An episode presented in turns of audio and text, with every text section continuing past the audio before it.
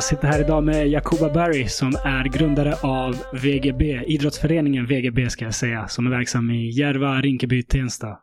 Välkommen Jakoba! Tack så mycket, tack, tack, tack. Kul att ha dig här. Jag har sett fram emot det här samtalet ett tag. Mm, samma, samma. Jag gillar det. det. Det är första gången man sitter på en podd faktiskt. Är det så? Ja, ja. Aj, första, aj, aj. så- Jag tar din uh, podd, uh, Pop Your Cherry, vad heter det? Exakt, exakt. Fett. Ehm, jag, jag tycker det är skitfett det du gör. Ehm, utöver min familj så tror jag inget har betytt för mig, betytt så mycket för mig Mm, som basketen. mm, Och att du startar en ny klubb, en ny verksamhet Mm. som ger, jag vet inte hur många generationer Mm. det som, som jag fick från liksom basketen. mm. Det är mäktigt som fan. Så eh, jag, som sagt, jag var taggad att snacka om det här och eh, taggad på att lära känna dig. Liksom. Ja, men grymt. Uppskatta, uppskatta orden. Yes. Men eh, innan vi kommer in på VGB så berätta lite om dig själv. Var, var är du född? Var har du växt upp? Eh, jag är född och uppvuxen i Tensta. Mhm. Eh, så jag bodde där fram till jag var typ 12. Ja. Eh, 13. Sen flyttade jag till eh, Vällingby. Mm. Eh, och sen har jag bott på den sidan sen dess. Så Vällingby, Bromma, alltså det hållet. Bodde i Söderberga lite och sen tillbaka till Vällingby. All right. Så att man har, ja, det är väl där man har varit sen. Västerort är som gäller i alla fall. Precis, precis. All right, all right. Tensta. Det Men eh, okej, i Tensta är det där det började alltså. Hur, ja. Ja. vad ska jag säga? Ja, nej, nej, det var, det var där. Alltså i Tensta så, ja, man var där och växte upp. Alla liksom första, kanske så här, minnena liksom, första Ja. är därifrån liksom i grunden. Och sen så Vällingby, då är det nästa kapitel typ. Ja. Mm. Vad minns du från tiden i Tensta då? Alltså det var mycket liksom, man var ute mycket, det var mycket Ja. liksom gården och leka och igång och mycket aktivitet, mycket familjer ute, Mm. mycket olika nationaliteter och ja, det var, det var bra, bra tider. Härligt. Det, det är faktiskt en sak man får eh, höra återkommande. Mm. Många som, jag, jag pratar om folks liksom, eh, barndom och så på Mm. den här podden ofta. Och, eh, det är många som kommer från de här trakterna. Ja. Ehm, och just det där, att alla var ute på gården Mm. och lekte och man liksom ja, kände en gemenskap med hela grannskapet. Mm. Det, det är återkommande inslag. Mm. Ehm, är det fortfarande så? Nej. Alltså det är inte. inte, nu, nu, alltså jag, typ nu när jag är där i Tensta under somrarna, vi har ju mycket aktiviteter och sånt igång. Och så går du ut och tittar på gårdarna och det är tomt liksom. Det är Mm, inte, det är det är inte mycket aktivitet alls. Och, och det, då blir det lite så här, man tänker ju tillbaka, jag går igenom gårdar som jag själv växte upp Ja. i. Och då kommer jag ihåg så här, men där satt den där familjen alltid och där var de och grillade och där, alltså Mm. så här, och så ser man inte det där längre. Så, så man märker ju av att det har förändrats mycket. Liksom det, Är det skärmarna som har tagit över eller?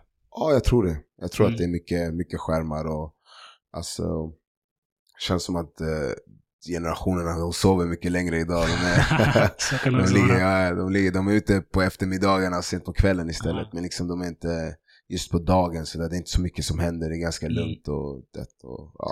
Jag har tänkt på det där med tv-spel. Mm. Nu, nu är det så vanligt att allt är via internet. Mm. Du vet, Playstation, de vill att man ska köra med andra som också köper en Playstation Ja. för de tjänar ju pengar på det. Och Mm. sen är det ju såklart praktiskt att, att man kan spela online, men det, det tar bort mycket.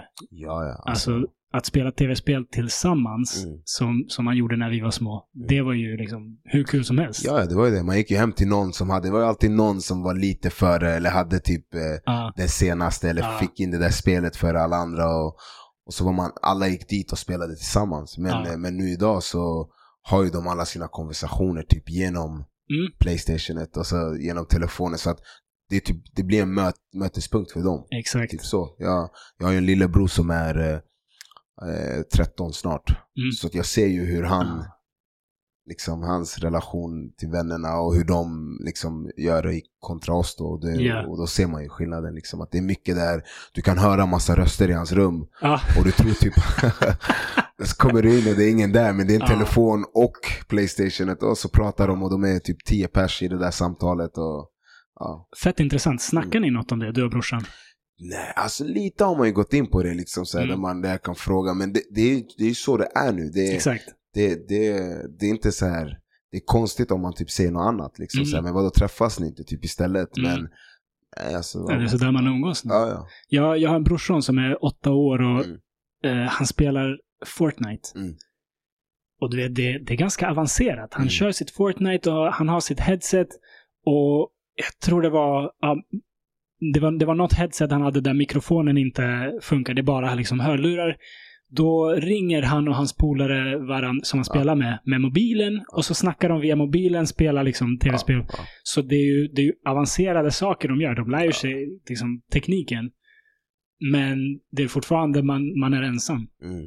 Nej, precis. Det, det, ja, det är väldigt. För det är just det. Jag håller med. Alltså just det, Mm. de, de lär sig saker Mm. så tidigt. Alltså, det är mycket mer avancerat. Liksom Ja. att, att kunna de där spelen. Du vet, det var någon gång jag spelade så här, det var, det var där man kunde spela spel som vi spelade liksom, Ja. då på den tiden. En sån här så kunde- emulator så att man Ja, testar de gamla spelen. Ja. jag kolla på det och var så här, shit det här var ju det här var värsta grejen när vi var yngre. Och så ser man så hur egentligen B, alltså Ja. hur enkelt det är gjort. Speciellt grafiken. Ja, alltså. ja. Uff. Kontra spelen idag, det är så här, Ja. när du spelar ett spel idag, det är, det är verklighet alltså. Ja. Det är hur de, men de spelen vi spelade då, vi tyckte ju det var, det var så Ja, jag det, minns Tomb Raider. mm, ja, Du ja. vet det här Lara Croft. Ja. Alltså jag minns när det kom första. Man, man tyckte ju grafiken var det sjukaste man sett i sitt liv. För det var exakt. 3D, hon kunde röra sig i alla riktningar. Mm, Alltså kollar man på det nu, det, Ja. det ser ut som lego. ja, ja. Det är sant. Man har byggt en människa med lego liksom. Mm. Nej, jag, jag funderar ju på det för att jag vill typ säga till min brorson att du vet, det här är skitnice, fortsätt med det. Mm. Men gör också de här andra sakerna Precis. för att det utvecklar det sociala på ett Mm. helt annat sätt. Och om du gör det och blir duktig på det, Mm. du kommer ha ett sånt övertag gentemot alla andra för att alla andra liksom gör, gör Ja. den här digitala grejen. Mm. Eh, men jag vet inte hur man ska snacka om det. Liksom. Nej, det är det. Är, alltså jag, jag har försökt nu du vet, i föreningen och sådär med Ja. de yngre. Man försöker ändå jobba och ta dem lite ur sin comfort zone. Ja. Liksom med, ha de här dialogerna och försöka ha lite mötes... Ja. Alltså vi försöker ju bygga det så att det ska vara det här, eh, den här gemenskapen och det här typ träffa nytt folk och ändå Ja. kunna blända in i det. När du väl kommer in i hallen ska du känna så här, okej det är för alla. Ja. Det är inte liksom bara att det är en grupp som tränar nu och ingen annan får vara där medans utan att det ska vara den här Mm. eh, Hallhäng. Ja, ja, och det, och det märker man av. Liksom. Vår klubb är väldigt diverse. Liksom. Ja. Det är mycket olika nationaliteter. Det är blandat liksom, killar och tjejer som tränar Ja. ihop, spelar mot varandra. Och då, då, man märker ju av att de, det, deras sätt att liksom, kommunicera och, Ja. och linka med människor, det blir helt annorlunda. Liksom. 100 procent. Mm. Alltså den här hallhänget i Mm. Vä- Vällingbyhallen. Ja, bästa. Jag tror inte det finns något ställe jag har spenderat mer tid på än Vällingbyhallen. Mm. Fy fan, man, man bara låg på den där, satt på den där tjockmadrasserna, Mm. snackade skit med alla som var där. Och som du säger, det blir en gemenskap med alla. Ja. Över åldrarna, kön, liksom allting spelar ingen roll. Folk umgicks bara. Och det, är- alltså, det är det. Kollar man tillbaka till så minnen som man ändå Ja. liksom, så här, verkligen som format den, det är ju de minnena liksom, Ja, i hallen 100%. och under loven och Ja. ja. turneringar och allt det här. Liksom. Så det, Så jävla fett. Vad, när kom basketen in i ditt liv? Alltså jag, eh, när jag var yngre så bodde min pappa, han bodde i USA. Mhm. Eh, och eh, jag var där när jag var typ sex, kanske sex, sju år. Mhm. Eh, Hälsade på eller bodde du där? Nej, jag hälsade på. Mm. Så han bodde i New York. Så jag hälsade på då. Det var jag och min mamma och min eh, mellersta brorsa då. Ja. Så vi åkte dit och eh, då köpte jag en ryggsäck där. Eller fick en ryggsäck där. Då som hade en basketkorg där bak. Mm, Alltså, tungt. öppna, ja, alltså skitunikt alltså. Så, alltså, du kunde liksom, du öppnar upp den med en dragkedja. Ja. Så här, och så, så kunde du liksom bara dra ut en sån här, Aj, som en minikorg man har. Så då på skolgården då när jag började sexårsverksamheten i Alingsborgs så hängde vi upp den här. Ja. Och så hade vi sån här miniboll, gummiboll. Och så Nice. spelade vi basket på den då. Så jag var den enda, jag blev lite, lite den här coola grabben liksom. Han, Såklart. han med ryggsäcken du vet med basket. Så bara, ey ska vi köra på rasten? Så då drar jag ut min ryggsäck och hänger upp den. Och så körde vi basket på den du vet. Och det började typ där. Jag tror där började det liksom. Härligt. Ja. Det, det är ändå ganska tidigt. Så, Ja. så redan vid 6-7 ålder, Ja. sjuårsåldern så började du liksom ja, lira smått på en liten korg. Liksom. Precis. När, när började du spela i klubbverksamhet då? Jag skulle säga runt åtta, kanske nio, där någonstans, åtta, nio. Det är tidigt. Det är ganska tidigt, ja. Ja. Då, då var det typ, för då hade de, alltså när jag gick i Alingsborgs där i sex års, då startade, det var precis då Tensta Basket startade upp. Mm. Så då var jag typ i den första gruppen där, för de hade ju lite så skolverksamhetsgrej Ja. där då. Och då, då typ, jag tror att man nu är det jättelänge sedan så man kommer inte ihåg sånt där. Men de hade någon typ av fond där man kanske i samband med skola typ Mm. så här, kunde typ spela eller något, något sånt där. Och eh, då började ju lite där i någon grupp som de hade i skolan där. Ja. Men sen så, det laget och den klubben som jag började spela för var Akropol då. Och då hade de träningar i Tensta. Och då fanns det inte lag i min ålderskull typ. Så jag började så då, då spelade jag med ett år äldre. Så jag spelade med pojkar födda 90 och jag är född 91. Mm, Och det här är ju något som följde med sen ända upp till eh, gymnasium. Gymnasium, typ, jag tror i nian eller gymnasium var första gången då jag spelade i min egna ålderskull. Okej, Så många var inte medvetna om att jag var ett år Okej. yngre.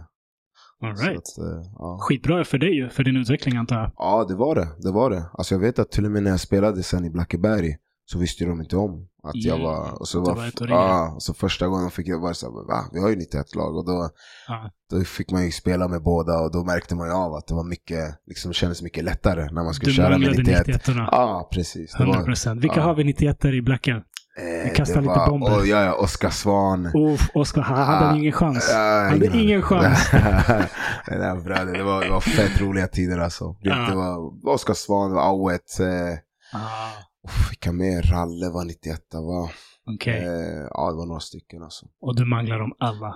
Ja, alltså man måste ju säga så. 100 procent. Ja, ja, det är så. Det, det, det, det, Det enda de kan göra är komma till podden Ja, och kontra själva. ja, ja, vi får köra 1-1 om det. Då får komma, vi får ta någon hall och, och 100%. köra.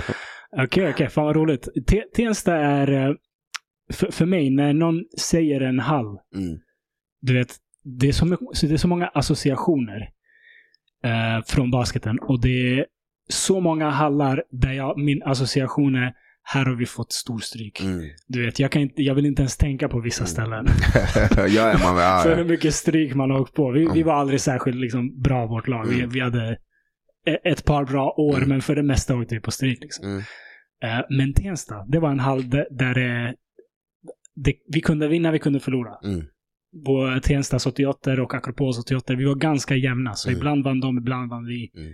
Eh, och det, var, det, var, det var nice. Goda associationer. Ja. Jag har haft några bra matcher där. Mm, ja, jag fattar. Jag, jag, jag visste att den skulle komma. Den är viktig. Ja, den är viktig. Det är det. Man vet exakt. Man Ja. kommer ihåg de här grejerna. 100 procent. Ja. Mm. Okej. Så eh, när du var 13 sa du så flyttade ni till Vällingby. Ja, där någonstans. Och då, ja, 12-13 exakt. Och då gick du över till Blackeberg Basket antar jag? Precis. Alltså jag var kvar i Akropol lite. När, jag, när jag Mm. bodde i Vällingby. Eh, men så märkte man ju av, alltså jag tror det var någon gång, ja det blev ju lite så här, den resan efter ett tag började man känna lite så här, det, inte att det var superlångt men alltså det, Ja, det började det ändå, känns. Du börjar lära känna folk där du bor. Ja, Och då börjar det bli lite så här, du börjar sakta men säkert liksom dras lite bort ifrån såklart. Tensta och, det, och det området där då. Och då, då vet jag att jag träffade på några eh, grabbar då, Gino och eh, Mm. eh, träffade på Gino och Auet var det va? Och, eh. Ja, legendarer. 100 procent. och eh, genom den alltså, alltså började jag i Blackeberg då. Jag tror till och med Ja. det, ja. Så det var väl typ så. Och sen så började den resan liksom. Och, Right. och det, var, det var kul. Riktiga bra år. Flytten från Tensta till Vällingby. Vad, vad minns du från den? Vad, vad, vad, vad slog dig som annorlunda i Vällingby? Det var tufft alltså. Det var vi, Ja, ja, ja. För vi älskade Tensta. Mm. Alltså vi, för oss var det, det var bästa platsen på jorden. Du vet. Och, ja, ja. Och så, så när vi skulle komma till Vällingby då var det typ så här. Det var mycket pensionärer i Vällingby. ja. Du vet Vällingbytorget där. Det var inte så... Lite långsammare tempo. Ja, mycket långsammare och du vet, det var typ så här, helt plötsligt ser man ganska många liksom med svensk bakgrund, du vet så här, alltså, du vet, och det, det var inte på det sättet på sa- samma sätt. Så då blev det så här lite för oss, vad fan, vad, vad är det här, vad har vi kommit Ja. till? Typ så här, typ, eh, och ja, det var tufft alltså i början. Men Ja. sen så, ganska fort så träffade vi några killar i gården, du vet, så här, Mm. som typ var exakt, alltså de, de, de, kom också från den bakgrunden som Ja. vi kom ifrån och vi klickade direkt och och så började vi umgås och sen så vet, blev det mer och mer och ja, sen så kom man in i det och sen älskade man Vällingby Ja. liksom. Bästa platsen. Vällingby är en bra mix Ja, av det mesta liksom. precis. Det är Verkligen. bäst. Ja, det är, Mm. uppskattar Vällingby faktiskt. Ehm, vilken skola gick du i då? Eh, jag eh, gick i Ällingsborgsskolan bara i sex års. Och så, alltså det, det, Mm. så sen efter sen började jag ettan i Essingeskolan då, på Okej. Kungsholmen, där stora Essingen. Okej, du åkte från Tensta till... till... Ja, så det var en bit liksom. Och då var det ju kontrast. Liksom. Man bor i Tensta där det är liksom Mm. mest människor med invandrarbakgrund. Ja. Så börjar du i en skola där du och din brorsa är de enda i hela skolan med invandrarbakgrund. ja. Så du vet, du, vet det, Hur, hur kommer det sig att ni hamnade där då? alltså, min mamma ville först att vi skulle gå på franska skolan. Mhm, Hon hade fått höra att den var liksom bra. Vi, vi är ursprungligen från Guinea. Conakry. Du vet, där är det, I Västafrika Det är är det som mycket, gäller, exakt, det är mycket franskt. Det, det kommer ju från förut att det var koloniserat liksom från Frankrike och... Vi har en del att prata om. Ja, Det händer en del där nere. ja. Så det, Eh, så det, ja. Ja, så mycket, mycket liksom, så blev det den här grejen av att typ så här, ja men jag tror fransk skola också, det, det, det är känt för att det är liksom lite tuffare och lite bättre skolgångar där och lite mer disciplin och Ja, så då tror jag att hon ville liksom att vi skulle få den bästa möjliga skolgången. okej. Men då var jag för gammal. Okej. Så då blev det att jag, alltså då fanns ju Essingeskolan då precis i anslutning till det. Mm. Alltså, och då började vi där då. Eh, Okej. För det var i samma byggnad då. Essingeskolan och Franska skolan delade på samma byggnad. Det var jä- jättestor skola liksom. Så då fick det plats med två olika. Men Ja. Essingeskolan är liksom vanlig svensk skola? Exakt, ingen, vanlig. ingen särskild profil? Nej, vanlig svensk. Jag tror till och med att det var att de, har, de hade upp till årskurs fem. Okej. Vilket är lite, jag vet inte hur vanligt det är. Ja, men verkligen. eh, ja, upp till årskurs fem var det. Och sen Mm. så switchade man till, då ändrade jag till eh, Rålambshovsskolan. Okej. Så då flyttas man dit typ, eller många från skolan där flyttades dit. Eh, ja. Hur, hur var den upplevelsen? Att vara liksom, gå, gå från Tensta till Essinge där bara du och brorsan sticker ut liksom? Alltså det var, alltså jag brukar säga det att det där var de mest, liksom för mig, jag tror det var de mest lärorika åren för den man är idag. Mm. För att när man är uppvuxen i Tensta och, och de ställena, liksom, du, man vet inte så mycket mer än det området. Alltså liksom det, Mm. din, din bild av livet bubbla. och världen, exakt, det blir en bubbla. Så kommer du dit där du bara märker, shit det finns så mycket mer Ja. än det vi sett. Liksom. Ja. Och jag tror att det, det hjälpte en att ändå så här, integreras alltså in i Sverige på ett helt annat sätt. Mm. Liksom, att förstå sig på liksom, helheten. För att där märkte man, man kunde se liksom för och nackdelarna från båda sidorna. Liksom. Så att, eh, ja, och då, det blev lite av den här typ, i och med att man gick i skola där och hade en helt annan förståelse när man kom tillbaka till Mm. till orten, det var lite som så här, ja men du är, du är typ svensk. Alltså Ja. lite den, alltså du vet, Ja. det, var, det blev en sån grej du vet, som finns där i vet, orten. Så fort du, du är från de områdena och kanske Ja, pratar lite bättre svenska eller vad det nu kan Mm. vara, så blir det automatiskt en bild av att du kanske är den nu som spelar som du är lite bättre. Typ. Mm. Men, eh, När man inte bryter så, Exakt. så försök, försöker man leka fin eller någonting. Precis, Ja. och det, var, det blev ju lite den. Är det här med eh, identitet någonting du har tänkt på under ditt liv? Svensk, liksom icke-svensk. Alltså det, det, blev ju, det blev ju lite så när man går i skolorna där och Mm. Och du får, för, för den tiden, då var inte, nu idag tror inte jag att det är på samma sätt Mm. för ungdomar för att det är, hela världen är mer alltså liksom diverse idag. Det är inte Ja. konstigt men på den tiden då, då fick man ju ofta de här frågorna. Mm. Alltså då var det ju ofta att du fick känna det direkt liksom så här. Mm. Ja men vart är du ifrån? Eller, du vet, och mycket grejer, om du bor där, hur är det där ute? Alltså du, vet, du fick känna det där väldigt mycket när du var yngre. Mm. Och då, då blev det automatiskt en liksom liten Ja. identitetsgrej av att inte, det var svårt att, det var svårt att säga jag är svensk. Ja. Förstår du? Men eh, du vet, du är ju det. Alltså Ja. någonstans i det är det så här, du skulle inte kunna åka till hemlandet och känna dig hundraprocentigt som en del av dem. Exakt. För att du, kommer, du är uppvuxen här och allt, alltså hela din Mm. identitet och hela grejen, det är ju format här. Mm. Så då blir det ju, så det blir, man brukar ju ofta höra det att man känner inte sig som en del där borta och så känner man inte sig som en del av liksom samhället här och då Verkligen. blir det den här krocken liksom. Jag minns att jag i, måste ha varit i mellanstadiet, Mm. Att en kompis ehm, trodde att jag var, en, en svensk kompis, Mm. trodde att jag var liksom etnisk svensk. Mm. Och fick höra att jag inte var det. Eller nej, eh, jag kommer inte ihåg, det var någon annan som sa Mm. något om att jag inte är svensk eller någonting. Och, och han blev förvånad och kollade på mig och bara, men, men du är väl svensk, är du inte? Och min reaktion var nej för fan. Mm. Exakt, ja. Du vet, det var nästan som en förolämpning. Ja, ja. ja. Eh, vilket är sjukt egentligen. Nu, nu är jag, liksom, om jag inte, jag vet inte vad jag är om jag inte är svensk. Mm. Liksom. Jag har bott här he, nästan hela mitt liv. Jag, jag är inte född här. Men, Mm. men jag minns att det, trots att jag inte på något sätt såg ner på Sverige och svenskar så var det nästan som så här, varför säger du så? Du? Mm. Och det är ju en, eh, ett resultat av att bo i orten Precis. där, ja, det, det känns nästan som att det... Jag vill, jag vill inte säga att man såg ner på det, men, men det, det, det är nästan som att alla, alla är så multikulti så att, Mm. att vara svensk är typ tråkigt nästan. Mm.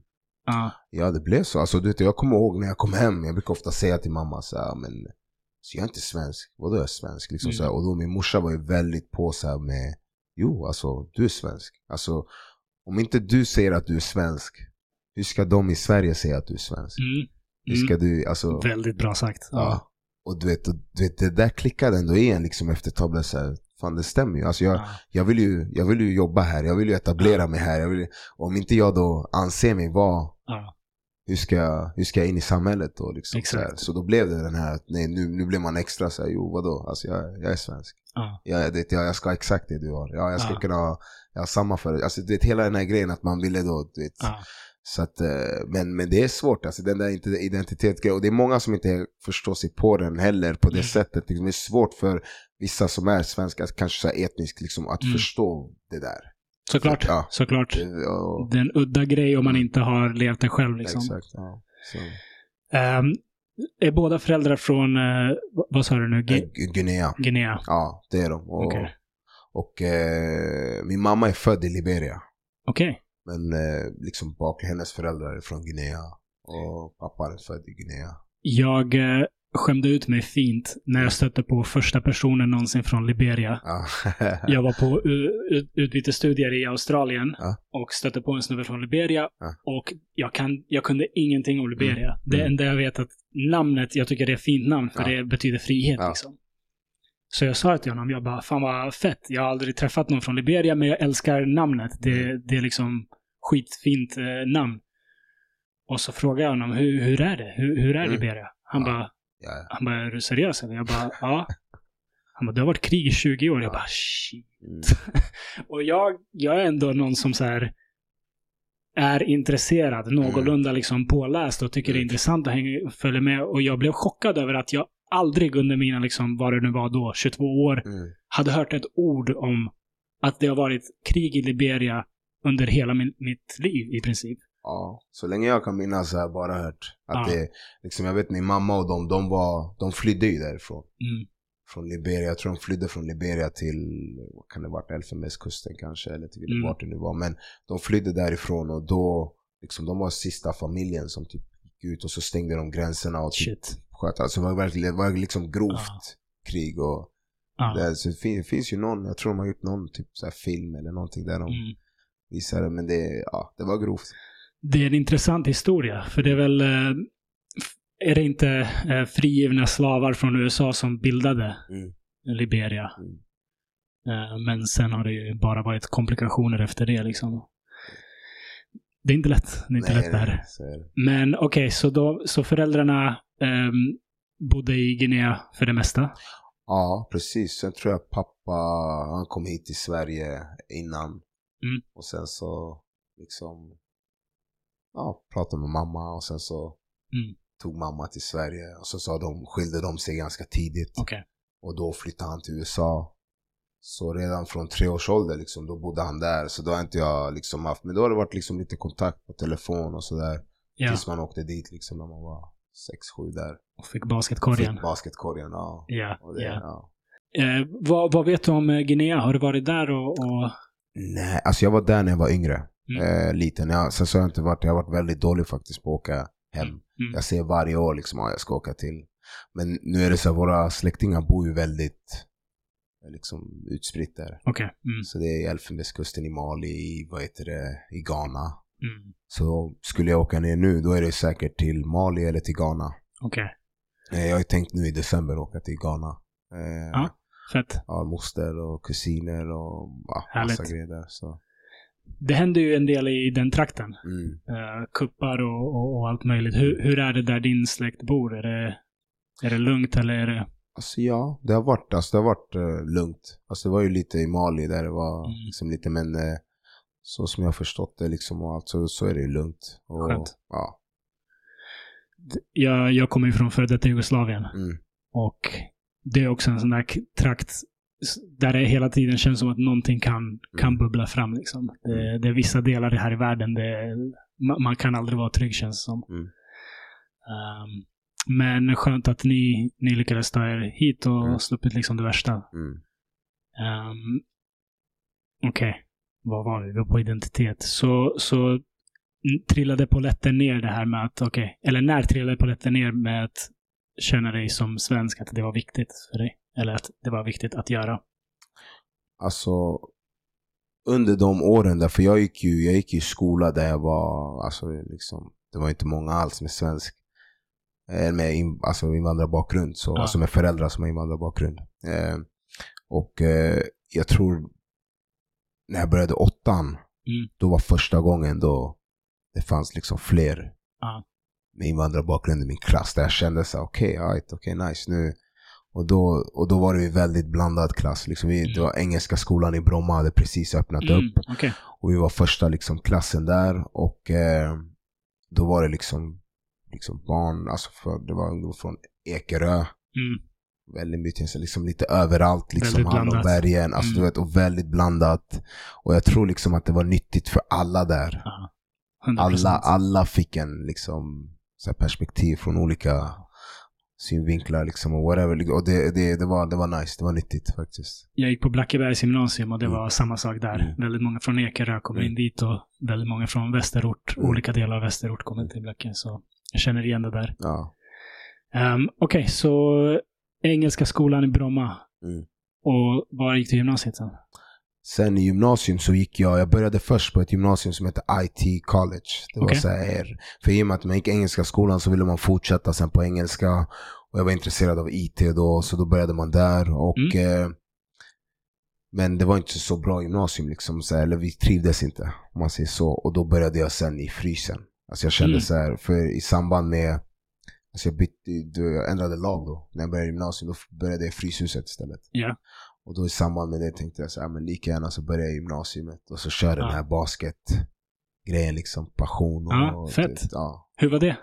det var nice. Det, det var, jag tror att typ så då fick du liksom en, eh, en riktig så här typ en riktig touch av vad basket är på riktigt. Mm. För där var det liksom en helt annan tävlings... Liksom, det var en helt annan typ av träning, det var en helt annan typ av så här, tävling och du vet, där ville verkligen alla ville compete och alla ville, de, de, de ville starta och ville, det, det var helt annorlunda. Folk var Och- mer seriösa liksom. Ja, ja, ja. Mm. Mycket, mycket. Och så hade du liksom åtta träningar på fem, fem dagar. Shit. Liksom mellan måndag till fredag. Det var morgonträningar, sen direkt efter skolan. Och Ja. så körde man flera serier och, och så vidare. Och det var Abel och det var hit. Och det var, alltså det var mycket grejer som hände. Och, Ja. och då, ja, då, var, då blev basketen liksom... Det blev en helt annan grej liksom. Kände du att ditt spel togs till en ny nivå när du började där? Ja, det skulle jag säga. Alltså då blev det en helt annan... I alla fall att du kände så här en helt annan typ av... Eh, för att i Blacke blev man nästan lite bekväm sen. Ja. Hade din plats och det hade din roll och du vet, det var... Du kunde göra... Men du Mm. började i frysen där du mer eller mindre fick börja om på noll. Ja. Och så ska du försöka kämpa dig upp till att liksom ha en plats och Mm. ha lite speltid och he, hela den Kämpa för varje Ja. minut liksom. Så då, då, då var det, ja. Så första åren där var det mycket. Men sen så var det ändå så att man hade sina perioder där också med basketen i gymnasiet. För du ska kombinera liksom skola och sen så sporten och, och eh, egna grejer. Liksom. Nu börjar Ja. man bli lite, eller man kanske vill gå på den där hemmafesten. Eller man kanske Ja. vet, och så ska du hitta den här balansen av att du ska hålla Ja. din disciplin. Liksom, och, Lyckades du då? Alltså, jag vet inte. Alltså, det, det, det, man ville ta en del av allt alltså. Så. Det finns frestelser Ja, där ute. det var... Men man, man missade i alla fall inte träningar och matcher Nej. man var där. Men alltså det var, man ville ju inte missa någon av de grejerna som Nej, hände. Liksom. Så, Så är det. ja. Jag tänker ofta på det liksom. De, de som lyckas, alltså Mm. de som verkligen blir proffs, de Ja. som kommer till NBA, som spelar på Mm. hög nivå. fokus och disciplin Ja. måste ju vara liksom något så utomordentligt. Ja, jag tror verkligen inte de skulle gått på något av det där. De, de, det, det är det som är den här lilla. Skillnaden tror jag. Alltså man ser det verkligen att de, för det, det ser man, märker av det. De, de man själv känner som har liksom, Mm. det, det är ju verkligen så. De var alltid där först, de tränade. Sen hjälper det att vara två meter lång också, Ja. men, men ja. Exakt, det är det. det är det. Vi fick inte det. tyvärr, tyvärr. Ja. Den, den kommer inte med. Men, eh, men ja, disciplinen är så jävla viktig. Och sen ser man liksom folk som LeBron James som går som 18-åring till NBA, Ja. 18-19. Mm. De där åren. Alltså om jag hade fått NBA-pengar slängda på mig Ja, under de åren och NBA-groupies och, och allt vad som kommer med ja det, det är alltså, det. Då, då dyker det ju upp några sådana i NBA som Mm. man vet att ja, de, de ballar ur liksom när Mm. de får lite pengar. Men det är ändå många som lyckas hålla sig borta från allt det där. ja. Och det är inte så konstigt, ibland så känner man så här. Alla är så snabba med att döma, så här, fan Mm. kolla på dem, de har ju allt nu. Men de är unga grabbar alltså. Ja. Vet, när jag tittar, alltså när jag Ja. ibland så här bedömer så här, vilka gamla vissa av de här spelarna är. Men Ah. de är små. Alltså Ja. det är... Ah, 20-21-åringar med så här 100 miljoner dollar Alltså, kontrakt Inte, och man bara okej. ja, det är inte så konstigt alltså. Det är... Alltså, jag är, jag är glad att jag inte var så bra. Nej, det hade faktiskt, varit stora faktiskt. problem Ja. om jag hade fått de pengarna i den åldern. Alltså. Ja, faktiskt. Det, Ja. är, det är svårt. Alltså måste du verkligen ha ett liksom, bra uppbackningssystem Ja. också och hela Ja. den grejen. Men man märker ju av, alltså har du vännerna med dig och Ja. har du liksom så här att alla, alla joinar den här hypen då Exakt. finns det exakt. ingen som skapar den här strukturen. Och liksom. det där med hypen, alltså inte Mm. bara joinar utan bygger hypen. exakt, ja. Plötsligt kommer alla som ser att de kan tjäna en slant på dig Precis. och som vill bygga upp dig och bygga upp ditt ego. Ja, Och, och ja, nej för fan. Tur Jakoba. ja faktiskt. Tur att vi är korta och Precis, precis. Inte ja, ja. bäst i världen på basket. Ja, faktiskt. Den pressen, jag vet inte. Ja, det, det är inte lätt. Det är Nej. inte lätt. Eh, vad ville du bli när du blev stor? När du var i de här skolåren? Alltså det är det, alltså jag, du vet, jag visste bara att jag ville bli framgångsrik typ. Jag Mm. ville liksom kunna, jag ville, jag, jag har aldrig varit den som skulle vilja vara en kändis. Nej. Det, det förstod jag ganska tidigt. Sen, Och så nej. kommer du till min podd. Det är över, det är över nu. Det är över, visst. Miljontals lyssnare. nej, men, jag kände så alltid har jag känt så här, nej jag skulle inte vilja, alltså jag skulle, Mm. jag skulle vilja vara den som har Ja, flera miljoner och kan bara gå runt bland folk och ingen Ja. vet någonting. Liksom. Ja. Typ så. Men, ehm, men jag har alltid ändå känt ett driv. Jag har alltid varit driven. Liksom. Jag har Ja. alltid velat skapa saker, varit kreativ och, och den grejen. Så jag visste i alla fall alltid om så här, men man kommer ju skapa saker. Mm. Alltså man kommer, det, och det tror jag aldrig kommer sluta helt. mm, härligt. Vad, hur uttryckte sig det? Vad, vad gillade du att skapa för någonting?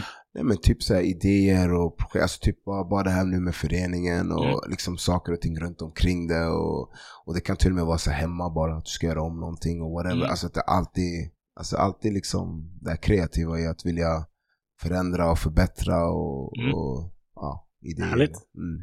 Uh, Något nå artistiskt, någon musik eller Nej, faktiskt inte. det har varit mer liksom entreprenöriella grejer? Exakt, Mm. exakt. Lite så.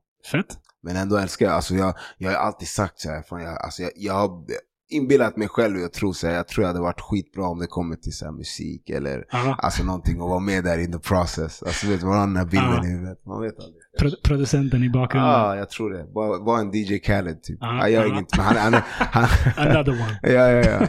Han är den som bara tar, han bara, "Okej, det här funkar bra ihopsatt med det Ja. här och sen så, ja, artist och så. Varför inte? Varför inte? Det är aldrig för sent. Det är aldrig för sent. Vi testar. Vad skulle varit artistnamn? jag vet inte alltså, vad ska vi säga? Jag vet inte, vad tycker du? Vad, vad? Alltså DJ Barry är rätt Ja, coolt. det Bara hade det, funkat. liksom. det hade funkat. Ja, ja. Ja. Jag ska kolla om det är taget eller inte alltså. ta det. Ta det annars. Ehm, Okej, efter gymnasiet, vad hände då? Efter gymnasiet så uh, spelade jag inte basket faktiskt. Jag var lite i basket, alltså man, men då, då, då tog det blev typ som automatiskt en paus från basketen. Och jag tror mycket ligger i att när jag gick ut gymnasiet fick jag reda på att jag skulle få en lillebrorsa. Mm. Så uh, då blev det typ så här. Ja, men fokuset blev typ på, okej men ska man stötta morsan och Just hjälpa det. här, jag ska få en lillebror och lite det. Mm. Och sen samtidigt liksom hitta vad vill jag göra liksom. Och, och den, den delen. Och började jobba ganska tidigt och in i den liksom, ruschen. Eh, och sen kanske två år efter, eller ett, ett och ett halvt år efter gymnasium, då, jag jobbade på Statoil då i Akalla och då var det en, eh, en till basketkille, Tommy, Tommy Kaja då som Mm, spelade mm. i Black Han brukade alltid komma förbi där i macken och han Okej. spelade basket, för, han spelade för Tensta Basket. Ja. Så han brukade alltid liksom fråga mig, "Ah, vill du inte komma och spela? Typ Mm. såhär, jag var så, ah, vi får se, jag vill inte komma och spela? Ja. Liksom så här, och pushade på, pushade på liksom. Ja. Och sen till slut så någon sa, ja men jag kommer och testar. Och då hade väl de lite ambitioner då i det här laget. Liksom att de ville försöka ha ett stabilt här lag och de ville försöka kvala upp till basketettan. Och de hade ju varit där tidigare och hela. Ja. Så då, då, då var det som en liten satsning där ändå med det här laget. Liksom. Ja. Och jag tyckte ändå det var kul typ att börja om på det där sättet. Liksom. Mm. Eh, och i samband med det då så frågade de mig, vill du coacha ett lag? Ja. Och eh, jag hade ju coachat mycket innan gymnasieåren. Mm. Då var jag väldigt involverad i Fryshuset, liksom dömde matcher och coachade och var med Mm. på deras, all, allt möjligt liksom där. Eh, och jag hade ingen tid eller lust att göra det i Tensta liksom. Ja. Och du vet, det är det vanliga, du vet där var några tjejkompisar till mig då som jag känner liksom, vissa av dem, en, en tjej känner jag sen jag var yngre. Så sa hon, hon bara, men följ med, vi går och tittar på laget i alla fall. Okej. Så går man och kollar och så ser du det här. Du, ser ett tjejgäng med liksom så här, värsta liksom karisman och Ja. du vet, så här, alltså, du vet, sån aura. Och, och just det här potentiella där du ser liksom så fan, de är duktiga. Ja. Men någonstans i det så ser du att deras liksom deras ambitioner och tankar kring sporten är väldigt limiterad. Ja. Alltså liksom att det är typ det där är det enda som finns liksom där. Men det finns ju ett annat steg också, kanske att försöka tävla på en på den liksom högsta nivån kanske. Ja. Men att förtroendet för det där inte helt finns. Mm. Typ att man inte tror att så här att, eh, Att det skulle alltså, kunna gå. Ja, precis. Alltså Mm. vill man göra det, ja det går säkert, men då måste man gå till ett annat lag. Då måste man gå Ja. till en annan klubb. Just det. Typ att det går inte helt att compete på den högsta nivån här i våra områden här. Mm. Lite den mentaliteten fanns det. Så fort du är duktig i orten, det första de säger till dig är såhär, men shit, fan du, Mm. Du borde gå någonstans och borde gå och någonstans. spela på riktigt. Exakt. Ja. Och det är den då, när jag fick den, när jag Ja. kände den, då blev det så här: nej men den här mentaliteten vill jag ändra. För att jag kommer ihåg när jag var yngre och spelade där i Akropol och sånt där. Ingen hade fått oss att typ tro att vi inte var bäst i Sverige. Alltså vi mentalt, alltså det var just den inställningen man hade där om att vi är bäst. Ja. Och det fanns inget annat liksom. Ja. Och, det, och det är inte för att säga att de måste tro eller tänka att de var bäst. Men ändå liksom våga tro på att ni kan bli det. Att Just ni det. kan uppnå de där nivåerna. Mm. Så då tog jag tag i det laget där. Mm. Och bara pushade som mentalitet. Liksom så här, "Ey, alltså, ni, ska, ni ska försöka konkurrera mot dem liksom bättre härifrån. Eh, ni ska integreras in i samhället. Jag kommer ihåg att när det var matcher så sa jag men vi ska inte åka eh, vad heter det, med bil till matcherna. Ja. Och då var så men vad det var för? Jag var så här, men hur många av er har åkt kommunalt till Åkersberga eller till Täby? Alltså ni är härifrån. Mm. Men hur många av er har på riktigt koll på landet ni är ifrån? Staden Ja. är. Så, du vet, så jag såg det som ett så här integrations liksom, grej också. Liksom, att de ska in och se och ta del av landet och samhället och sånt där. För det var det basket gjorde för oss. Mm. Vi kände folk från överallt. Mm. Bara genom att vi har mött liksom, lag från olika liksom, platser i Stockholm och olika länder. Eller olika vad heter det, städer i, eh, i, ja, i, i landet. Då. Så att eh, det började där och sen så märkte du av att det här fanns i fler lag. Mm. Den mentaliteten var ju liksom, så bara shit, den här mentaliteten är i hela området. Alltså de tror inte på Mm. att de har det där lilla extra i sig här. Ja. Det finns bara på andra platser. Det finns ju inte här. Och då tänkte jag alltid, men den här talangen som ni tar med er, den är ju fostrad här. Alltså den talangen som de vill ha där borta, Mm. Ja. den är ju uppbyggd här. Ja. Så varför ser ni ner på det ni skapat här liksom? Mm. Eh, och du vet, i den inställningen så var man där och höll på då flera år och tog på mig. Alltså, jag- det började med att jag hade ett lag, till att jag hade fyra lag, till att jag hade damlaget och till att jag... Så du vet, jag blev, jag blev den här profilen i föreningen då, i Ja. den klubben. Och, och, eh, eh, ja, och lyckades ändå liksom ha lag som var bland de bättre och, och liksom tävlade och SM och helt, hela den grejen. Liksom. Härligt. Va, var tror du den mentaliteten kom från? Varför var det så? 100% från mamma.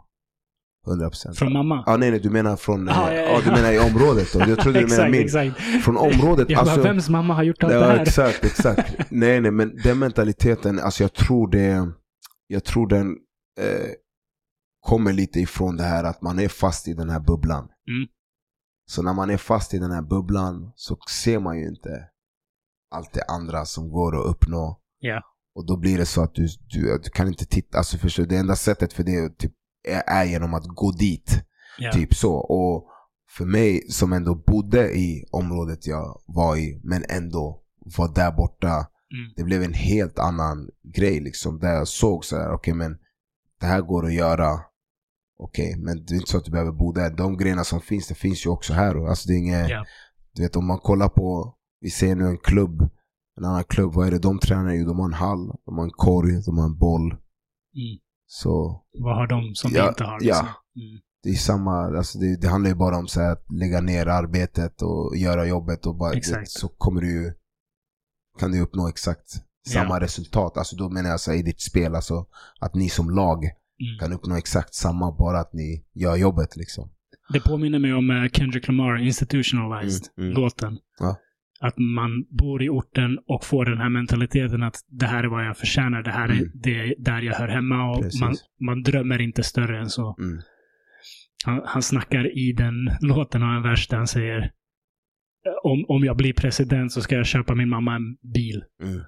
Det är, typ, det, det är drömmen man har, Exakt. för man tänker inte längre än så. Liksom. Precis. Och det, och det är exakt så. Mm. Det, det är inte och, Så att, eh, ja, många år alltså. Ja, man, alltså jag, jag började där 2011, typ. Då började, då började den resan där i det området och just den här grejen av att försöka ändra det här Ja. tankesättet. Eh, och- Skit. Ja, Mm. Nej, nej, fortsätt. Eh, jag, jag tänkte tillbaka till det du trodde att jag Mm. frågade. Var den mentaliteten kom i dig? Du, Mm. berättade, du sa Ja, mamma. Berätta det om det. Alltså min mamma hon, hon är, du vet det är det vanliga. När jag växte upp då var ju, det var många av oss liksom som var uppväxta med så här ensamstående mammor. Och, Mm. Så det var ganska vanligt liksom. Att eh, farsor inte var i bilden och sådär. Och min mamma hon, hon har ju alltid varit den här som, hon tror på typ att allt är möjligt. Mm. Allt, det finns ingenting du inte kan bli. Det finns ingenting du inte kan göra. Liksom så här, ja, men du ska vara i den bästa skolan. Du ska Mm. ha de bästa. Alltså, du vet, det var alltid det som pushades liksom i så här. Jag kommer ihåg när jag var yngre, jag gick på basket och fotboll och gick på simning och gick på vad heter det, karate och dans. Hon pushade in mig i allt liksom. Mm. Bara för att du ska, du ska få ha testat allt. Du ska ha varit involverad i så mycket sånt där. Du ska sitta längst fram i klassen. Du ska, Mm. du vet, mycket, mycket den grejen. Och då, då, då blev det automatiskt så här, när du såg henne, liksom så ensamstående kvinna, men som ändå lyckats med så här alla de grejerna hon gjorde under åren. För att hon var liksom ensam och lyckades utbilda sig.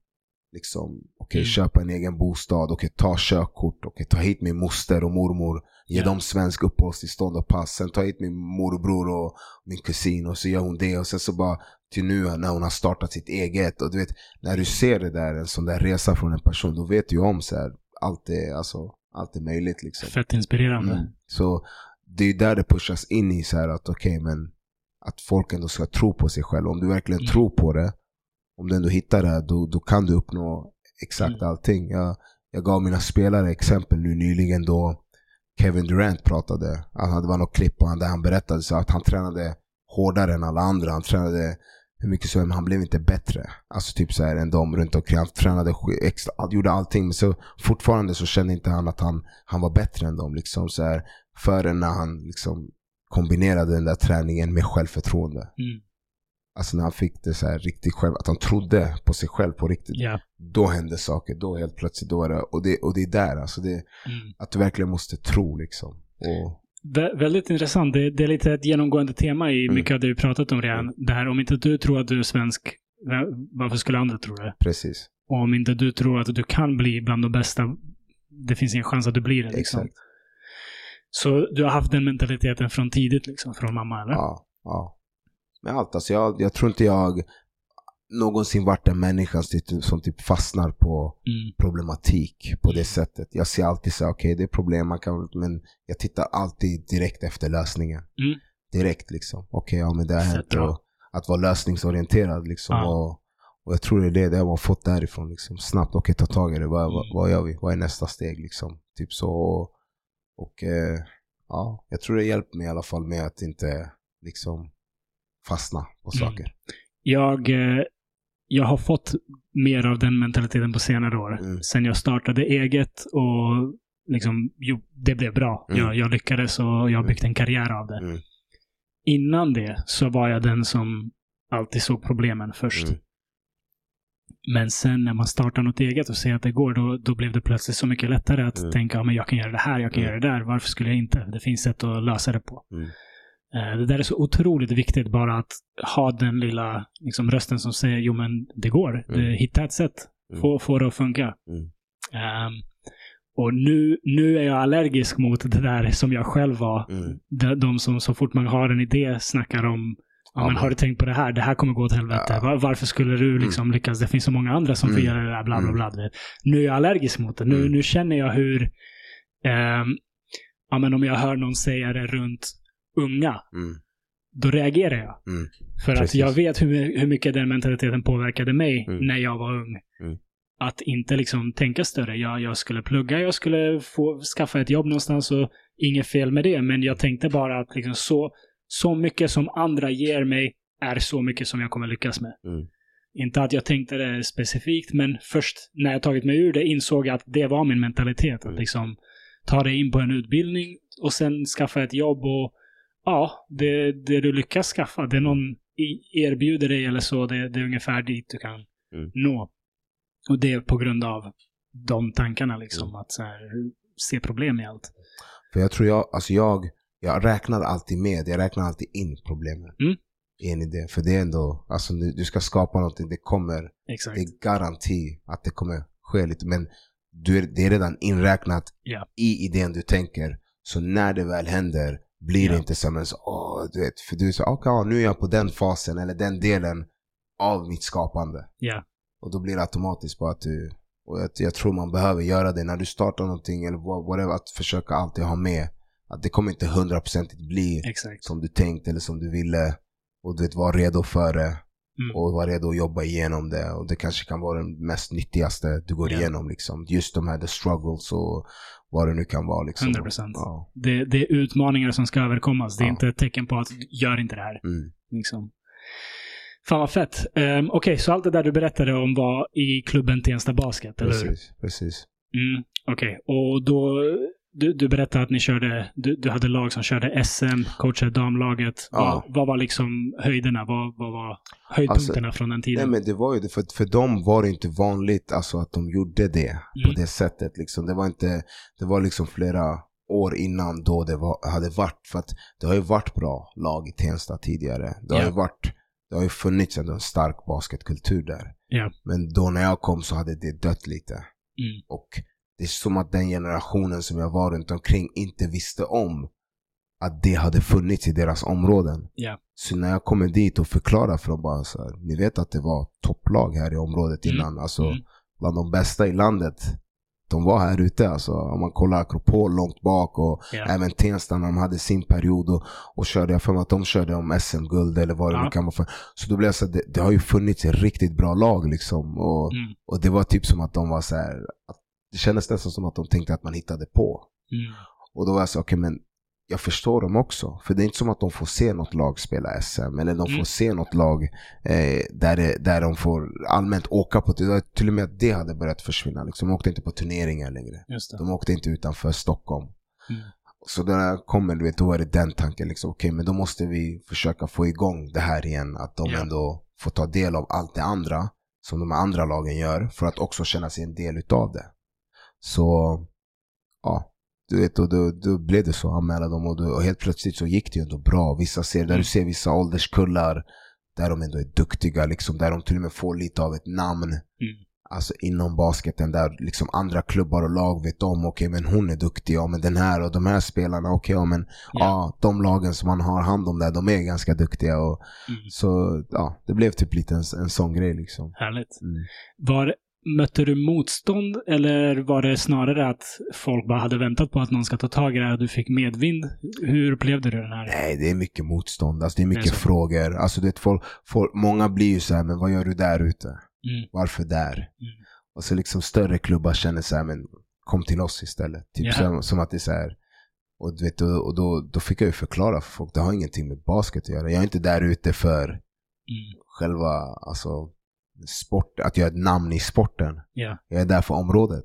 Det är Mm. därför jag är där. Alltså om inte, om inte det var det hade jag inte coachat. Alltså jag hade inte, det är inte så att det är så här, jag, jag brinner för det och ska, liksom så här, fast jag tycker det är skitkul att coacha, men det handlar om att coacha där. Det handlar yeah. om att skapa de här grejerna där. Det är därför jag är där och, och skulle aldrig kunna gå någon annanstans. Så man har ju fått erbjudanden under åren från andra klubbar. Yeah. Det fick man ofta liksom. Alltså, men det var inget intresse. Det var inte ens att jag funderade. Liksom, för att det var inte det, var inte det det handlade om. Liksom. Yeah.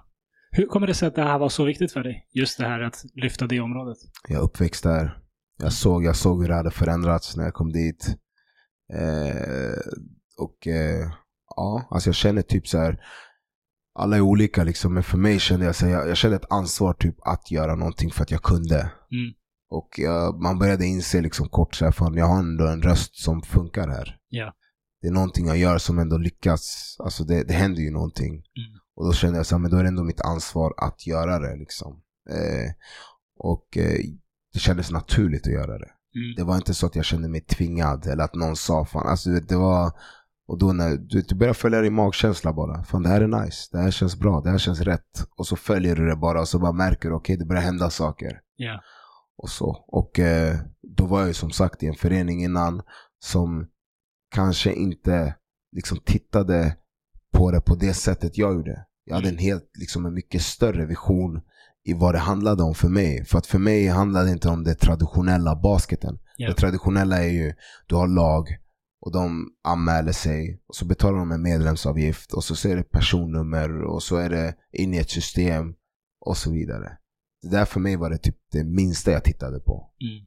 Det jag tittade på var Okej, okay, de här ska in i samhället. Okej, okay, hur förberedda är de in dit? Okej, okay, skolorna här i området. Okej, vad gör vi? Vad händer där?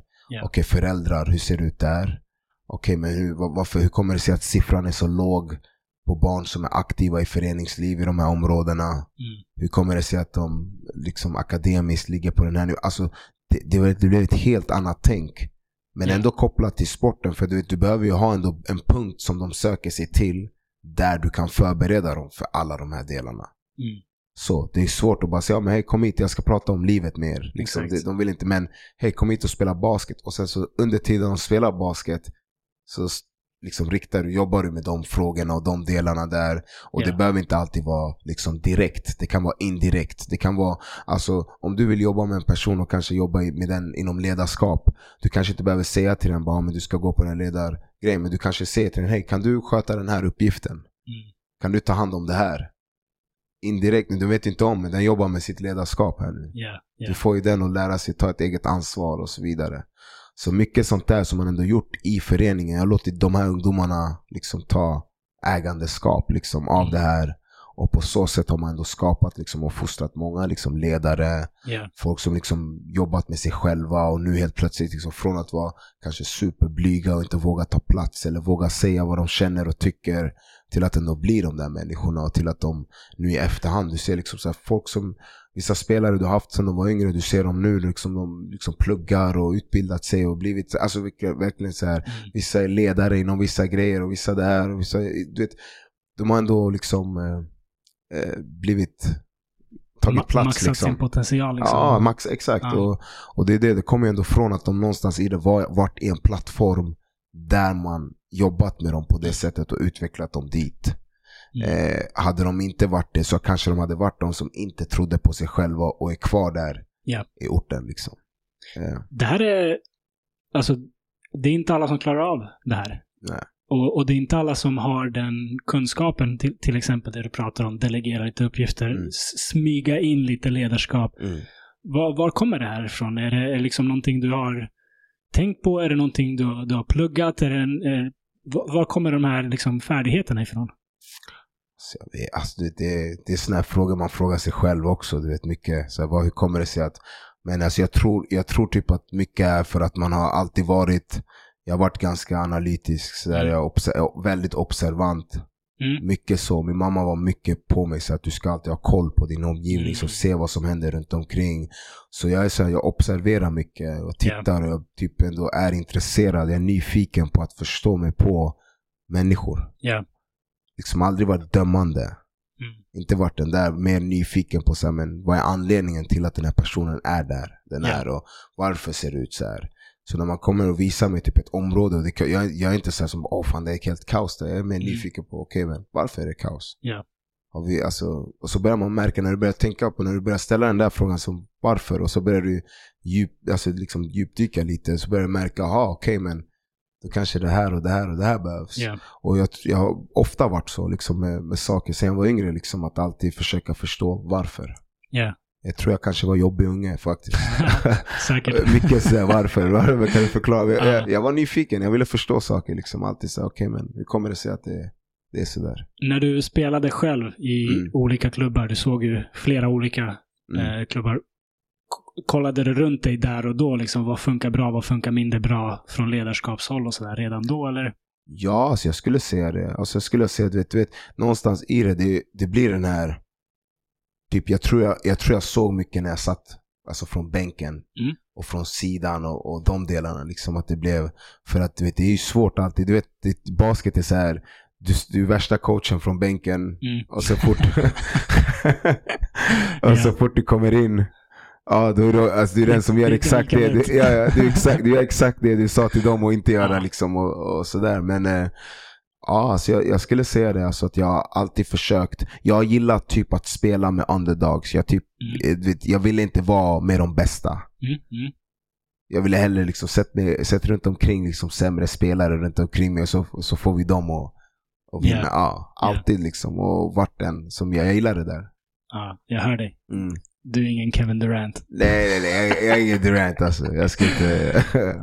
All, all kärlek till Durant. Han, han är bra. Han är bra. Han är bra, han är bra. Men, men han hoppar till bästa laget Ja, det, ja, alltså, och det är det. alltid hänga med. Jag han den här säsongen, alltså, om inte det händer något den här Ja. säsongen, alltså om inte han Ja. är ärlig och säger, då kommer jag börja bli kritisk. Alltså. Ja, det är verkligen, verkligen.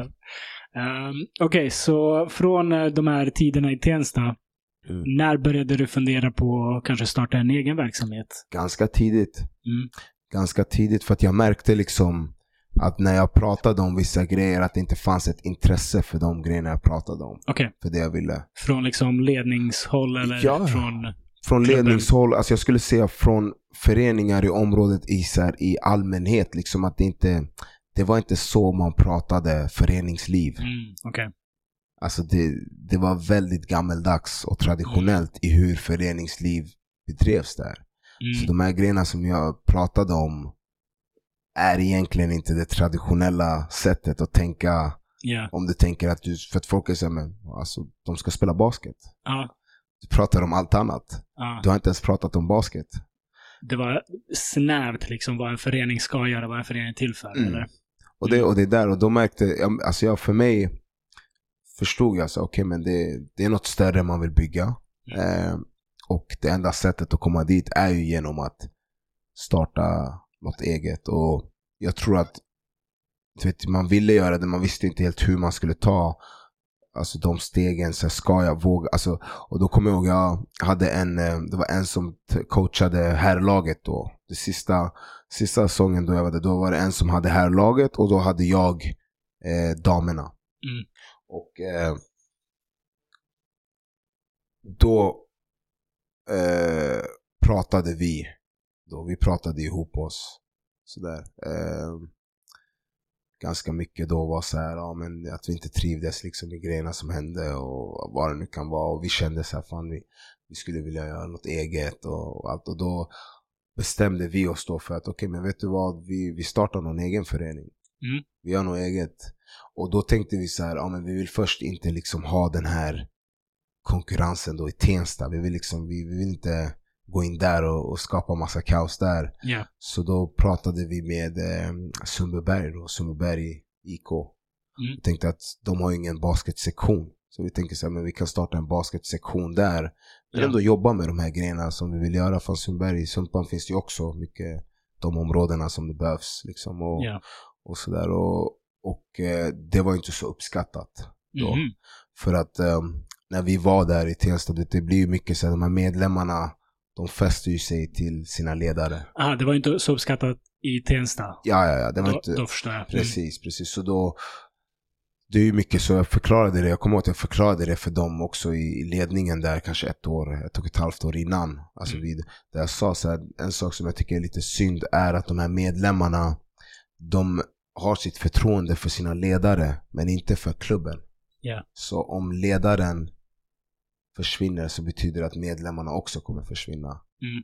Och det ska inte vara så egentligen. Alltså när jag spelade i Blacke, jag hade flera olika tränare. Vi var fortfarande Mm. kvar i Blackeberg. Ja. Därför att det var inte, det var inte tränarna vi, alltså på det sättet liksom. Mm. Och, och, eh, ja, och det är det som hände där. Effekten av det blev ju så. För att nu dra någon som är hela den här identiteten av, det blev som en förening i en förening. Mm. Och då blev det så att alla liksom försvann och splittrades. Så skulle folk följa med oss. Och, och du vet, och då där också blev det en sån här grej där vi var noga med så här, okej men om ni ska med oss då är det någonting eran familj och ni då har bestämt att göra. Det får inte se ut som att vi har Ja. rekryterat. För det är inte De det.